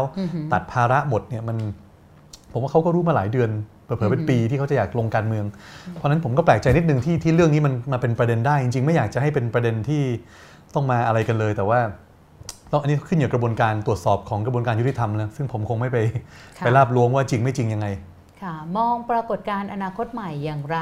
คิดว่าคุณธนาธรและพรรคอนาคตใหม่ถูกปฏิบัติอย่างไม่เป็นธรรมไหมเอาคำถามนี้แรดีกมากก่อนจริงๆคำถามนี้ค่ะดีมากแล้วผมคำถามแรกผมก่อนผมขอบค่ะคุณที่กรุณาถามคำถามนี้เพราะว่าจริงๆอยากตอบอยู่พอดีแล้วว่าจริงๆปรากฏการณ์อย่างพรรคการเมืองใหม่และจริงๆคุณเอกธนาธรก็รู้จักผมเป็นการส่วนตัว ผมเคยเชิญค่ะเอกธนาธรมามาพูดเสวนาอืมในเวทีของของงานเอกชน งาน CLSA ที่ผมจัดเนี่ยจริงๆคุณธนาธรเนี่ยแกเป็นคนที่มีมุมมองความคิดที่ที่ที่น่าสนใจในบางบางเรื่องนะเพียงแต่ว่า ปรากฏการณ์อนาคตใหม่เนี่ยเป็นปรากฏการณ์ที่ผมคิดว่าเป็นบริบทที่สังคมหลายที่นะครับ ทั่วโลกค่ะเกิดขึ้นอยู่ไม่ใช่แค่ประเทศไทย คือเป็นปรากฏการณ์ที่คนรุ่นใหม่ จะไม่เอากลุ่มอำนาจเก่า จะไม่เอากลุ่มค่ะ establishment กลุ่มที่เอ่อจะไม่ได้ว่าเป็นกลุ่มนายทุนเก่า กลุ่มนักการเมืองเก่า กลุ่มคนที่มีอำนาจรัฐเก่า เพราะฉะนั้นอันนี้อะไรไม่ใช่แค่ประเทศไทยนะหลายแห่งทั่วโลกเกิดขึ้น มันแล้วมันไม่ได้มันไม่ได้วัดโดยอายุคนด้วยไม่ได้วัดโดยค่ะวัยวุฒิเพราะว่าอย่างอเมริกาก็เห็นโดนัลด์ทรัมป์เข้ามาได้ ซึ่งทรัมป์ก็เป็นอะไรที่ต่อต้านพวกนักการเมืองเก่า หรือพยายามจะเล่นเกม การเมืองที่แสดงให้เห็นถึงภาพลักษณ์ตรงนี้ เพราะฉะนั้นไอ้เรื่องอนาคตใหม่เป็นปรากฏการณ์ที่ผม ตอนแรกผมจริงๆตอบรับ ผมอยากเห็นนักการเมืองที่เรียกว่าเป็นคนรุ่นใหม่เข้ามาทำงานสร้างสรรค์ดีๆ ให้กับชาติบ้านเมืองมาก จริงๆรุ่นคุณธนาธรก็เด็กกับผมแค่ปีค่ะเดียว เพราะฉะนั้นอยากเห็นนะครับคนในอนาคตใหม่เนี่ยทำการเมืองให้สร้างสรรค์ อย่าจุดประเด็นที่ค้านอย่างเดียวหรือต่อต้านอย่างเดียวอือหืออ่าผมอยากเห็นอนาคตใหม่เสนอนโยบาย ที่ใหม่และดีจริง เพราะจริง ๆ แล้วประเทศชาติเราเนี่ยไม่ได้ต้องการอนาคตใหม่นะอันนี้ค่ะไม่ได้พูดล้อเลียนหรือเสียดสีพักอนาคตใหม่ค่ะแต่ว่าสิ่งที่ทุกคนในคนประเทศไทยต้องการเนี่ยไม่ใช่แค่สิ่งที่ใหม่ เพราะสิ่งที่ใหม่ไม่ใช่สิ่งที่ดีเสมอไปใช่ไหมครับเราต้องการอนาคตที่ดีขึ้น อนาคตประเทศที่มีความเป็นธรรม มีความเท่าเทียมกัน มีความเหลื่อมล้ำน้อยลงอันนั้นคือสิ่งที่คนไทยต้องการ ไม่ใช่ว่าสิ่งใหม่แล้วดีเสมอไป ไม่ใช่ว่าคุณเด็กคุณหนุ่มแล้วดีเสมอไปไม่ใช่นะครับมันไม่อยู่ที่วัยวุฒิอย่างเดียวมันอยู่ที่ คุณวุฒิหรือการที่คุณได้มีประสบการณ์มาเสนอนโยบายที่ทำได้จริง แล้วสามารถเอาไปเรียกว่าทำได้จริงและมีผลกระทบในเชิงบวกจริง เพราะฉะนั้นผมมองปรากฏการณ์ผมว่าเป็นสิ่งที่ดีที่เห็นอืมนักการเมืองที่เป็นคนรุ่นใหม่ที่เข้ามาค่ะทำการเมือง แต่ผมอยากเห็นความคิดสร้างสรรค์นโยบายที่มีการนำเสนออย่างสร้างสรรค์ การที่ไม่ให้เกิดความแตกแยกนะเพราะบ้านเราเนี่ยผมบอกได้เลยว่า เราคิดต่างกันได้คนไทยแต่อย่าแตกแยกกันให้สามัคคีกัน เพราะฉะนั้นผมอยากเห็นพรรคการเมืองใหม่ ที่ไม่สร้างความแตกแยกอือฮึแล้วคนไทยเองก็ไม่ควรจะเลือกพรรคที่สร้างความแตกแยก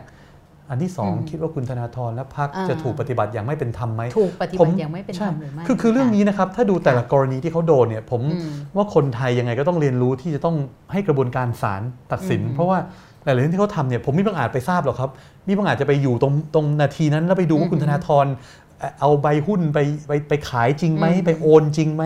ค่ะทำจริงถูกทุกขั้นตอนไหม ผมคิดว่ากระบวนการยุติธรรมของของประเทศไทยเราพิสูจน์มาหลายรอบแล้วนะครับ ว่าได้ส่งนักการเมืองทั้งสองขั้วเข้าคุก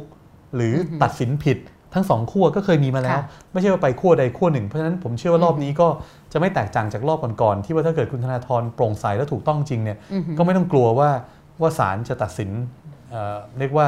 เพื่อให้เขาผิด ผมเชื่อว่าศาลยังให้ความเป็นธรรมผมยังมั่นใจในระบบเอ่อนิติธรรมในระบบศาลตุลาการของบ้านเราที่จะอืมตัดสินอย่างเป็นธรรมอือหือมีบางคนมองว่าบางคนในพรรคประชาธิปัตย์เนี่ยเออไม่ใช่คบางคนในพรรคประชาธิปัตย์ควรอยู่กับอนาคตใหม่ แต่นี่ไม่ใช่คำถามนะคะเขาถามคนว่าแบบคำถามว่าคนอย่างคุณธนาธรเนี่ยสามารถอยู่กับประชาธิปัตย์ได้ไหมอันนี้หรือว่าพรรคประชาธิปัตย์คนกับที่พรรคอนาคตใหม่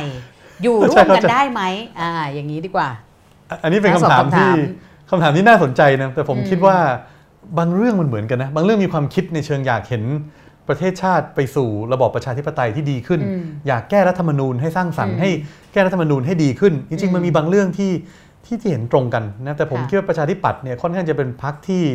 ค่อนข้างจะเอ่อยึดมั่นในอุดมการณ์ที่เห็นอืมผลประโยชน์ของชาติศาสตอืร์มกษัตริย์ต้องมาก่อนนะครับเพราะฉะนั้นอุดมการณ์ที่เราเชื่อยึดมั่น แล้วอุดมการณ์สำหรับตัวผมเองด้วยที่ผมมองว่า จุดแข็งของประเทศไทยเนี่ยไม่ใช่ 4.0 แต่ 0.4 อันนี้ไม่ได้พูดจาเสียดสีใคร แต่ว่าค่ะจุดแข็งของประเทศไทยเนี่ยมันอยู่ที่ขนบธรรมเนียมวัฒนธรรมประเพณีบ้านเรา รอยยิ้มเนี่ยคือจุดแข็งคนไทยอือหือการที่เรามีเครือข่ายของเพื่อนอือหือเอ่อความเอื้ออาทรกันความเห็นอกเห็นใจกันอือหืความมีพี่มีน้อง มีค่ะอาอามีป้า มีพ่อแม่อืมสิ่งเหล่านี้คือจุดแข็งของประเทศไทยนะครับเพราะฉะนั้นถ้าเกิด คนบางคนในพรรคอนาคตใหม่จะมองว่าความเป็นอืมวัฒนธรรมไทยเป็นจุดด้อยเป็นจุดอ่อนอืมหรือเป็นจุดที่ต้องปรับปรุงผมกับเห็นต่างตรงนี้ แล้วผมคิดว่า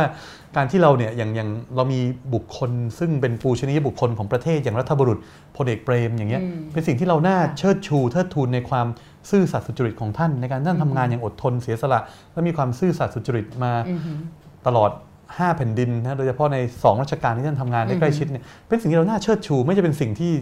ที่จะไปเล่นพูดเรื่องการเมืองที่ผมได้ยินบางพักพูดนะผมอืมคิดว่าประเด็นพวกนี้เรื่องอุดมการณ์เหล่านี้บางทีอาจจะทำงานค่ะด้วยกันยาก แต่ว่าอืมบางเรื่องอาจจะเห็นตรงกันในเรื่องอาจจะแก้รัฐธรรมนูญให้เป็นประชาธิปไตยมากขึ้นค่ะ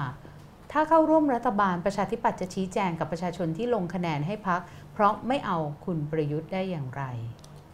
คือผมว่าคือคือพักที่ไม่เอาคุณประยุทธ์เนี่ยนะครับบบางทีแล้วเนี่ย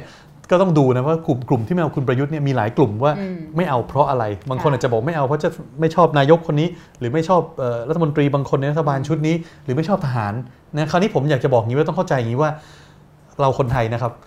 เราต้องยุติเราต้องเลิกที่จะโทษคนอื่น เราต้องเลิกที่จะโทษทหาร เลิกจะโทษนักการเมือง เลิกที่จะโทษตำรวจอือฮึเลิกโทษข้าราชการนะครับ เริ่มหันมามองตัวเองให้หนักขึ้นว่าภาคประชาชนเนี่ย ทำอะไรเพื่อประเทศชาติบ้าง และทำอะไรจริงจังได้มากขึ้น ทุกคนอาจจะบอกว่าเอ้ยเราเป็นคนตัวเล็ก ๆ เราทำอะไรไม่ได้ อันนี้ไม่จริงเลยครับเพราะอย่างที่ผมคุยกับพี่ตอนต้นรายการว่าค่ะคุณจะอยู่ส่วนไหนเนี่ยผมเห็นน้องๆบางคนรุ่นน้องผมเนี่ยอือหือนะครับก็เป็นแค่ประชาชนคนหนึ่งมีไอเดียเรื่องวิสาหกิจเพื่อสังคมทำธุรกิจเล็ก ๆ น้อยๆแต่กระทบสังคมในเชิงบวก แล้วก็เอา DNA ตัวเนี้ยในการทำธุรกิจเนี่ยผลักดันให้เกิดจุดเปลี่ยนในสังคมในเชิงบวกได้อือฮึยกตัวอย่างนะครับ ชื่อ local alike บริษัท L O C A L A L I K E Local Alike เนี่ยคือวิสาหกิจชุมชน ท่องเที่ยวค่ะชุมชน แล้วเขาแสดงให้เห็นว่าเมืองรองไอ้ท่องเที่ยวเมืองรองเนี่ยมีมาตั้งอือฮึ10 ปีแล้วจากบริษัท Local Alike เนี่ยเขารู้ว่าปัญหาท่องเที่ยวเนี่ยอือฮึนายทุนเอาเงินไปหมดโรงแรมค่ะ5ดาวไอ้ plat super platform อือฮึ Agoda หรืออะไรเนี่ยเอาเงินไปหมด เพราะฉะนั้นเขาคิดธุรกิจของเขาโมเดลที่เป็นท่องเที่ยวชุมชน เอาคนในท้องถิ่น มาแสดงวิถีชีวิตท้องถิ่น ประเพณีท้องถิ่นค่ะวิธีการอยู่อาศัยจะออกไปภาคใต้ เขาก็สามารถทำการเปลี่ยนแปลงให้กับคนในท้องถิ่น แล้วเขา make sure ว่ารายได้เกิน 60%ไปสู่คนท้องถิ่น ไม่ใช่ไปสู่ในทุนใหญ่หรือไปสู่เขาเขา make sure ว่าเงินจากนักท่องเที่ยวเนี่ยไปสู่อืมชุมชนในท้องถิ่น และสร้างความเปลี่ยนแปลงในเชิงบวกได้ เพราะฉะนั้นประเด็นผมคือว่าอย่าอย่ายึดติดในตัวบุคคล อย่ายึดติดว่านี่คือประยุทธ์อย่ายึดติดว่านี่คือทหาร อย่ายึดว่านี่คือพลังประชารัฐหรือเผด็จการ เพราะเผด็จการที่แท้จริงในยบางทีแล้วเนี่ยมันอยู่ในใจเราเองเราไปใจยึดติดยึดมั่นว่าไอ้แบบเนี้ยคือเผด็จการ แต่จริงๆแล้วไม่ใช่ครับ เราเราทุกคนปัญหาทุกท่านทราบดีนะครับ ปัญหาคือคนโกง และระบอบการโกงการกิน ไม่ใช่ปัญหาอยู่ที่ตัวเผด็จการหรือตัวทหารหรือตัวคนใดคนหนึ่ง คุณปรินพูดแบบนี้ได้ เพราะว่าคุณปรินไม่เคยได้รับผลกระทบจากการถูกกดขี่ถูกจำกัดสิทธิเสรีภาพหรือเปล่าคือคะในการแสดงออกทางความคิดเห็น ซึ่งมีอืมคนจำนวนหนึ่งเลย ที่เขาโดนอย่างจริงจังในช่วง 5 ปีที่ผ่านมา คือคือคือผมมองอย่างนี้ว่าเป็นสิทธิ์ของคนเราที่จะแสดงความคิดเห็นต่าง ในเชิงสร้างสรรค์ หรือในเชิงรุนแรง หรือในเชิงก้าวร้าว และไปเหยียบทับสิทธิคนอื่น ผมเห็นหลายคนที่อ้างว่าแสดงสิทธิเสรีภาพ อย่างดุดันอย่างมีแรงบันดาลใจอย่าง passionate มาก แต่ขณะเดียวกันเวลาก็แสดงสิทธิตรงนั้นเนี่ยเข้าไปก้าวร้าวคนอื่นอือหือเขาไปดูหมิ่น ไปไปดูหมิ่นคนอื่นอือหือไปพูดจาเหยียดหยามคนอื่นอย่างไปแสดงไปละเมิดสิทธิคนอื่นนะครับอืมพี่ครับอืมและในบางกรณีก็เป็นการทำโดยการกระทำที่ไป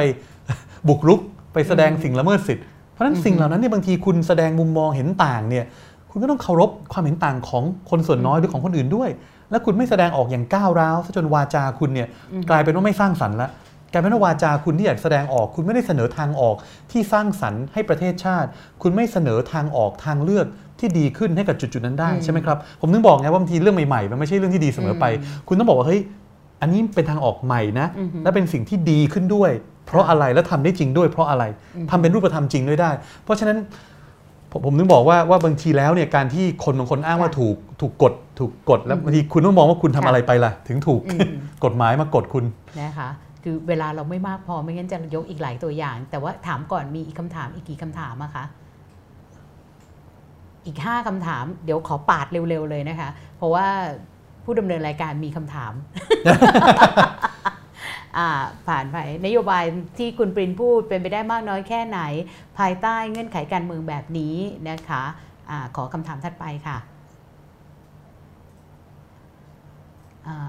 คิดยังไงที่ประชาธิปัตย์มีข้อคอรหาเรื่องการสลายชุมนุมเชื่อเสื้อแดงพรรคประชาธิปัตย์ยุคใหม่จะแก้ปัญหานี้อย่างไร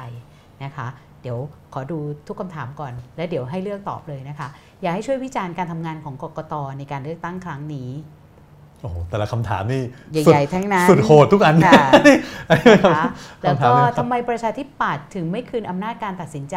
ของพรรคในการเข้าร่วมพลังประชารัฐเนี่ยให้กับสมาชิกพรรคนะคะด้วยใช้การใช้แอป D Connect นะคะก็คืออ่าเลือกทั้งหมดทั้งหมดเนี่ยมี 3 4คำถามนะคะ ใช้คุณเป็นเลือกตอบได้เลยค่ะครับจริงๆ ถ้าจะเลือกตับคำถามสุดท้ายก่อนก็คือว่าผมคิดว่าประชาธิปัตย์เนี่ยมีกระบวนการรับฟังความคิดเห็นของประชาชนวงกว้างค่ะโดยเฉพาะสมาชิกพรรคมีนะครับอือฮึและนั่นคือเหตุผลว่าสสทั้ง 53 ท่านเนี่ย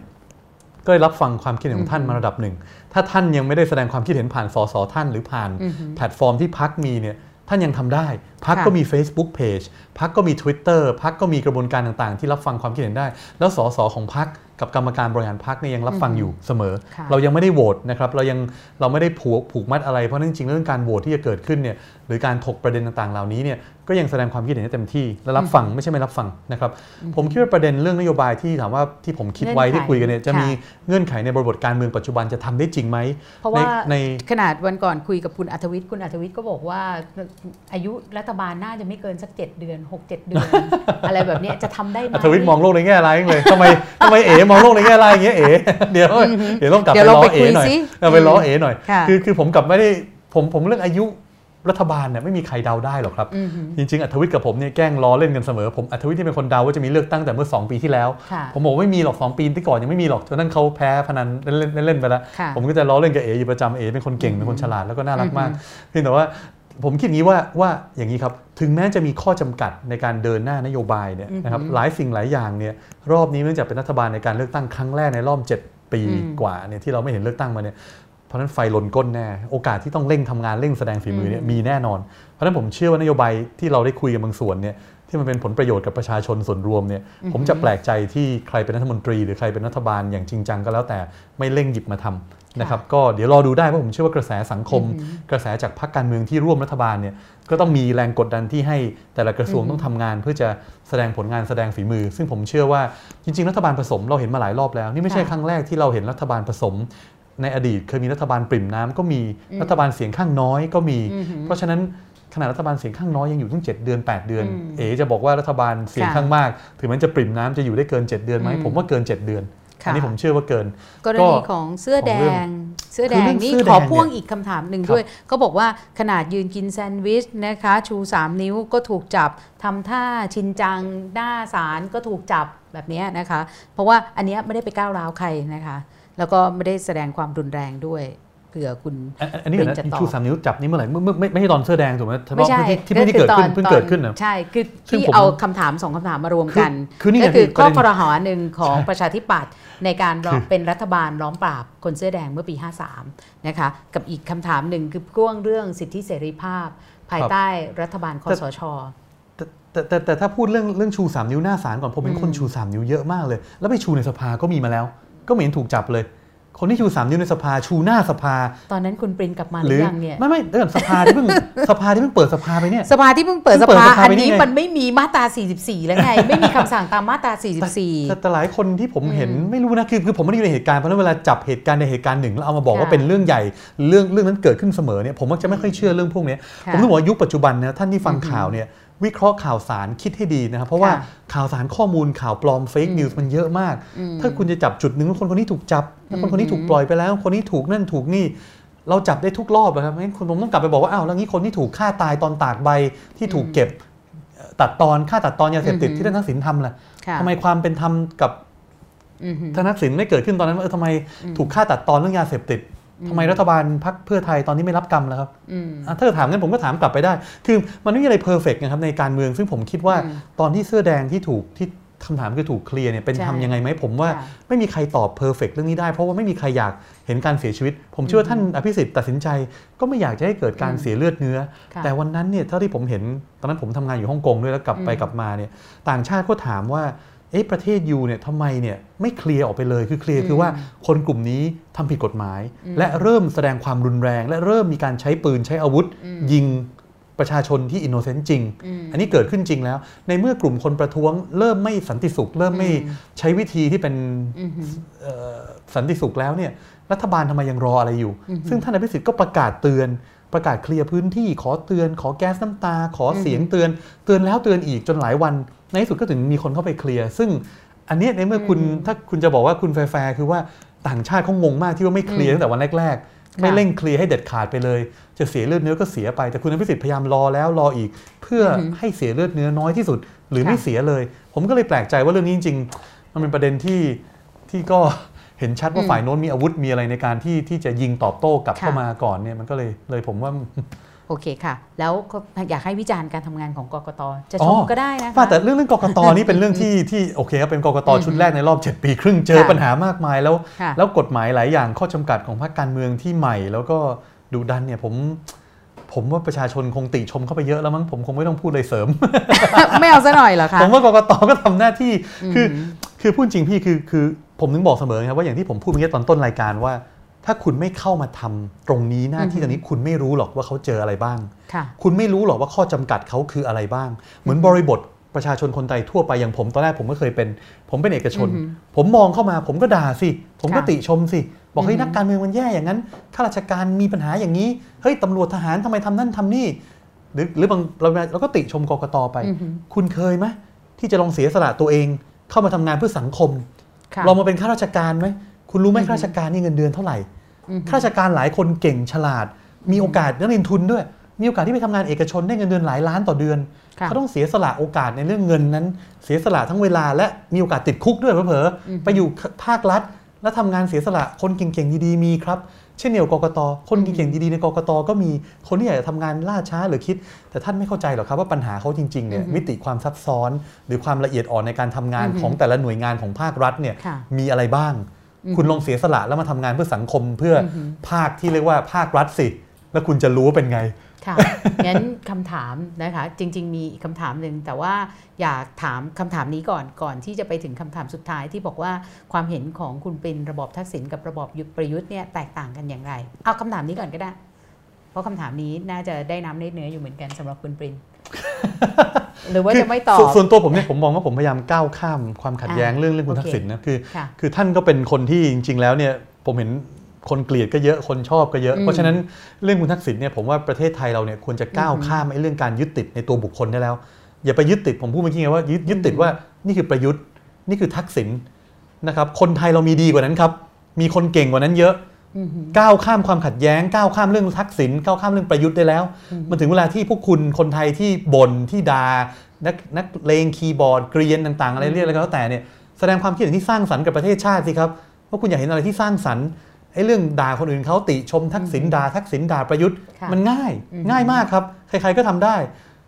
ผมถึงบอกไงคุณไม่เคยไปนั่งอยู่รองเท้าเขาคุณไม่รู้หรอกความท้าทายมันคืออะไรอืมเพราะฉะนั้นไอ้เรื่องการโกงการคอร์รัปชันอันนั้นผมเห็นด้วยต้องมีมาตรการที่ปราบอย่างเด็ดขาดอืมและจริงจัง เพราะฉะนั้นเป็นผมเนี่ยถ้าจะดูแล้วเนี่ยปัญหาทั้งสองรัฐบาลที่เจอเนี่ยเรื่องคอร์รัปชันเรื่องความโปร่งใส อันนี้ทุกคนรู้ดีอือฮึนะครับผมเชื่อว่าภาคประชาชนต้องมีบทบาทในการตรวจสอบที่มี watchdog มีสำนักข่าวอิสระ หรือมีสื่ออิสระอย่าง one o one world อะไรเงี้ยที่มาช่วยตรวจสอบ คือผมคิดว่าอันนี้เป็นเป็นเรื่องของภาคประชาชนที่ต้อง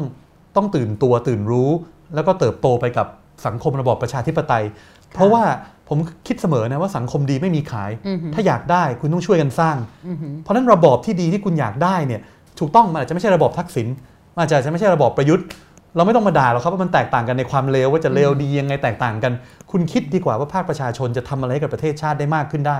มันถึงเวลาแล้วที่ประชาชนจะเลิกเลิกด่าเลิกว่าคนอย่างเดียวมาช่วยกันสร้าง ช่วยคิดหาความคิดสร้างสรรค์ที่ดีๆ แล้วรวมกันทำด้วยกันอือหือ ค่ะ งั้นขอคำถามสุดท้ายนะคะคือตอนที่ได้รับมอบหมายให้มาดำเนินรายการเนี่ยก็ลองไปอ่านบทสัมภาษณ์คุณปรินเมื่อหลายปีก่อนเห็นคุณปรินเนี่ยเป็นคนที่โตเร็วมาก ทั้งในภาคธุรกิจแล้วก็ในภาคการเมืองด้วย ซึ่งตอนนี้เป็นรองหัวหน้าพักพักที่ใหญ่ที่สุด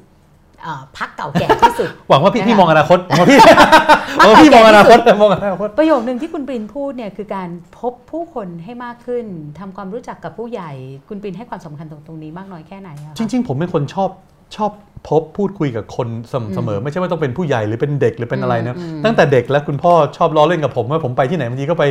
คุยทุกแบบอะครับคุยกับเอ่อคนยืนตรวจสระน้ำคนยืนขายของข้างถนนเอ่อบางทีคนขับรถหรือใครเวลาไปสัมมนาต่างจังหวัด คือผมเป็นคนที่อาจจะตั้งแต่เด็กแล้วชอบมนุษยสัมพันธ์อาจจะคุย friendly กับคนทั่วไปนะครับ จริง ๆ ไปต่างประเทศก็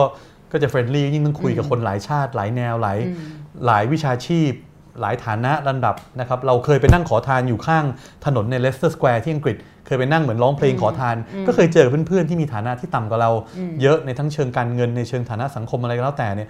ผมผมก็เลยไม่ไม่ได้รู้สึกอะไรที่เป็นความเขาเรียกว่าอะไรครับจะลำบากใจที่ต้องคุยกับคนอืมทั้งไม่ว่าคุณจะมาจากฐานะที่ที่สูงกับผม หรืออมต่ำกับผมหรือเท่าเทียมผม ผมว่าเราก็คุยแล้วก็แลกเปลี่ยนไอเดียกันได้ เพราะว่าสิ่งหนึ่งสำคัญในชีวิตมากที่ผมว่าพี่เห็นด้วยก็คือว่าจริง ๆ เราเรียนรู้จาก หลายคนได้เสมอออืมไม่ว่าคนนั้นจะเป็นคนกวาดขยะ จะเป็นคนที่ทำงานในอาชีพไหนเนี่ยถ้าคุณอ่อนน้อมถ่อมตน คุณจะมองเห็นว่าทุกคนมีดี คุณอย่าดูถูกใครอืมเพราะถ้าเกิดคุณเริ่มดูถูกคนเดี๋ยวเริ่มคุณเริ่มปิดกั้นโอกาสว่าเฮ้ยคุณมองจากผ่านเลนส์แว่นตาที่คุณคิดว่าอืมมองปุ๊บเจอปั๊บว่าเอ้คนคนนี้ สงสัยจะไม่รู้เรื่องอะไรแน่เลย คุณมองเริ่มดูถูกเขาก่อนเนี่ย คุณไม่มีวันเปิดใจรับที่จะเรียนรู้จากเขาหรือฟังจากเขา ใช่ไหมครับ แต่ในมุมหนึ่งนในเชิงของ connection เนี่ยคนที่มีโอกาสมีฐานะทางสังคมดีเนี่ยมันก็จะเจอผู้คนที่มันถูกเปิดต้องโอกาสถูกต้องไหมครับ connection มากกว่า แล้วแล้วจะทำยังไงแล้วล่ะคะแล้วแล้วอันนี้เป็นเหตุผลหนึ่งที่ทำไมผมยิ่งรู้สึกว่าตัวเองต้องเข้ามาทำงานการเมืองเพราะพี่ปุ้มอืมถามคำถามหนึ่งดีมากตอนแรกเอ่อพี่พี่ถามคำถามดีมากอืมตอนแรกว่าทำไมผมถึงเข้ามาทำงานการเมืองส่วนหนึ่งเนี่ยค่ะด้วยความที่ผมเชื่อว่าหลายคนในสังคมเนี่ยที่ที่มีฐานะดีที่มีฐานะดีกว่าคนอื่น ที่มีคอนเน็ชันดีกว่าคนอื่น ที่มีโอกาส รับโอกาสดีๆ ในการศึกษา ในการไปเล่าเรียนในการทำงานอืมที่ดีกว่าคนอื่น คุณก็ควรจะคิดว่าคุณต้องให้กลับไปกับสังคมมากกว่าคนอื่นอืมคุณยิ่งต้องกล้าที่จะเสียสละกล้าที่จะบางทีผมชอบเห็นคนพูดว่าเอ้ยนักการเมืองต้องเสียสละต้องอะไร ผมไม่ได้มองว่านี่คือการเสียสละแต่มองว่านี่คือการที่คุณต้องยิ่งต้องให้กลับไปกับอืมสังคมมากกว่าคนอื่น เพราะโอกาสที่ที่คุณได้รับมาแล้วเนี่ยมันมันสูงแล้วเนี่ยอืมคุณยิ่งต้องต้องให้กลับไปอะครับอืมซึ่งผมคิดว่าหลาย ๆ คนที่ผมก็เชียร์จริงทุกวันนี้ผมก็มีเพื่อนผมหลายคนที่ผม ผมยุผมเชียร์ให้เขาเข้ามาทำงานภาครัฐ หรือมาค่ะทำงานการเมืองมากขึ้นอืมก็มีคนเก่งหลายคนที่ที่วัยผมเนี่ยคนเก่งเยอะมากเลย แต่จะยังไม่ไม่กล้าหรือยังไม่ชัวร์อืมอยากจะเชียร์ให้เข้ามาทำงานภาครัฐหรืออืมหรือภาคสังคมหรือภาคการเมืองก็ได้ด้วยกันเนี่ย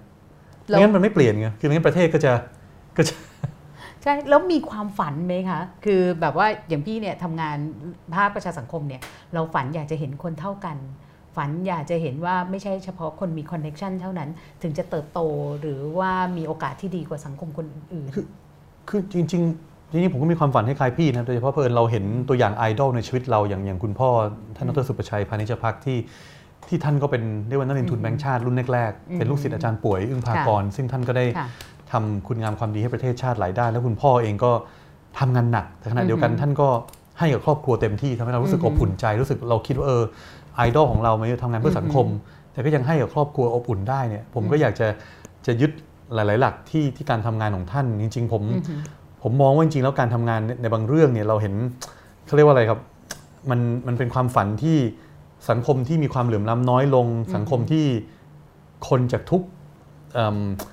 เรียกว่าเกิดมาถึงแม้ตอนเกิดจะมีฐานะอืมที่ไม่แตกต่างกันเพราะเราเลือกเกิดไม่ได้ค่ะแต่ขณะเดียวกันพอคุณเกิดไปแล้วเนี่ยอือหือการที่คุณจะได้รับโอกาส ในการแข่งขันในการเล่าเรียนในการทำงาน ในการทำวิชาชีพเนี่ยจะมีความเท่าเทียมกันมากขึ้น อันนั้นเป็นเป็นหนึ่งในในในสิ่งที่ผมเรียกว่ามีมีมีไฟที่อยากจะเห็นในในในในในในในชีวิตการทำงานของผมอีก 20-30 ปีข้างหน้า แต่ความฝันที่ผมอยากเห็นจริงๆ คือว่าทำให้ความฝันไม่ใช่ความฝัน เพราะว่าไอ้ความฝันนี้ผมไม่ต้องไปขายฝันให้พวกคุณฟังหรือขายฝันให้พี่ฟังหรอกครับ มันทำยังไงที่จะทำให้ อย่างพี่เนี่ยมีความฝันมาร่วมกัน และทำความฝันนี้เป็นความจริงด้วยกัน อันนั้นคือจุดที่ผมอยากจะทำให้เกิดขึ้น เพราะว่าผมเชื่อว่าคนไทยอย่างพี่อย่างผมมีความฝันอย่างเงี้ยด้วยกันเยอะค่ะแต่เรามักจะฝันไงเราฝันเราก็ยิงอืมคนละทางพี่ก็ไปทางอืมผมก็ไปทางหลายคนก็ไปทาง แต่ทำยังไงที่ให้เอ่อคนที่มีความฝันเหล่านี้มาเป็นนักล่าฝันด้วยกัน แล้วมาทำเป็นทีมด้วยกัน ผมถึงชอบ concept ท่านหัวหน้าจุรินทร์มากที่บอก Avenger เพราะคำว่า Avengers เนี่ยมันไม่ใช่ซูเปอร์แมนมันไม่ใช่ซูเปอร์ฮีโร่คนเดียวอืมคุณไม่มีทางที่เก่งคนเดียวได้ซูเปอร์แมนมันหมดยุคไปแล้ว นะครับมันยุคที่ a v e n g e r ที่แต่ละคนมีความเก่งต่างกัน พี่ก็มีความเก่งมีประสบการณ์มีวัยวุฒิคุณวุฒิในด้านของพี่ ผมก็มีในด้านของผม แต่ละคนต้องมาต้องมารวมกันสร้างสังคมที่ดีขึ้น อันนั้นคือเป็นความฝันที่ผมเชื่อว่าถ้าร่วมกันทำเนี่ยมันจะไม่ใช่ความฝัน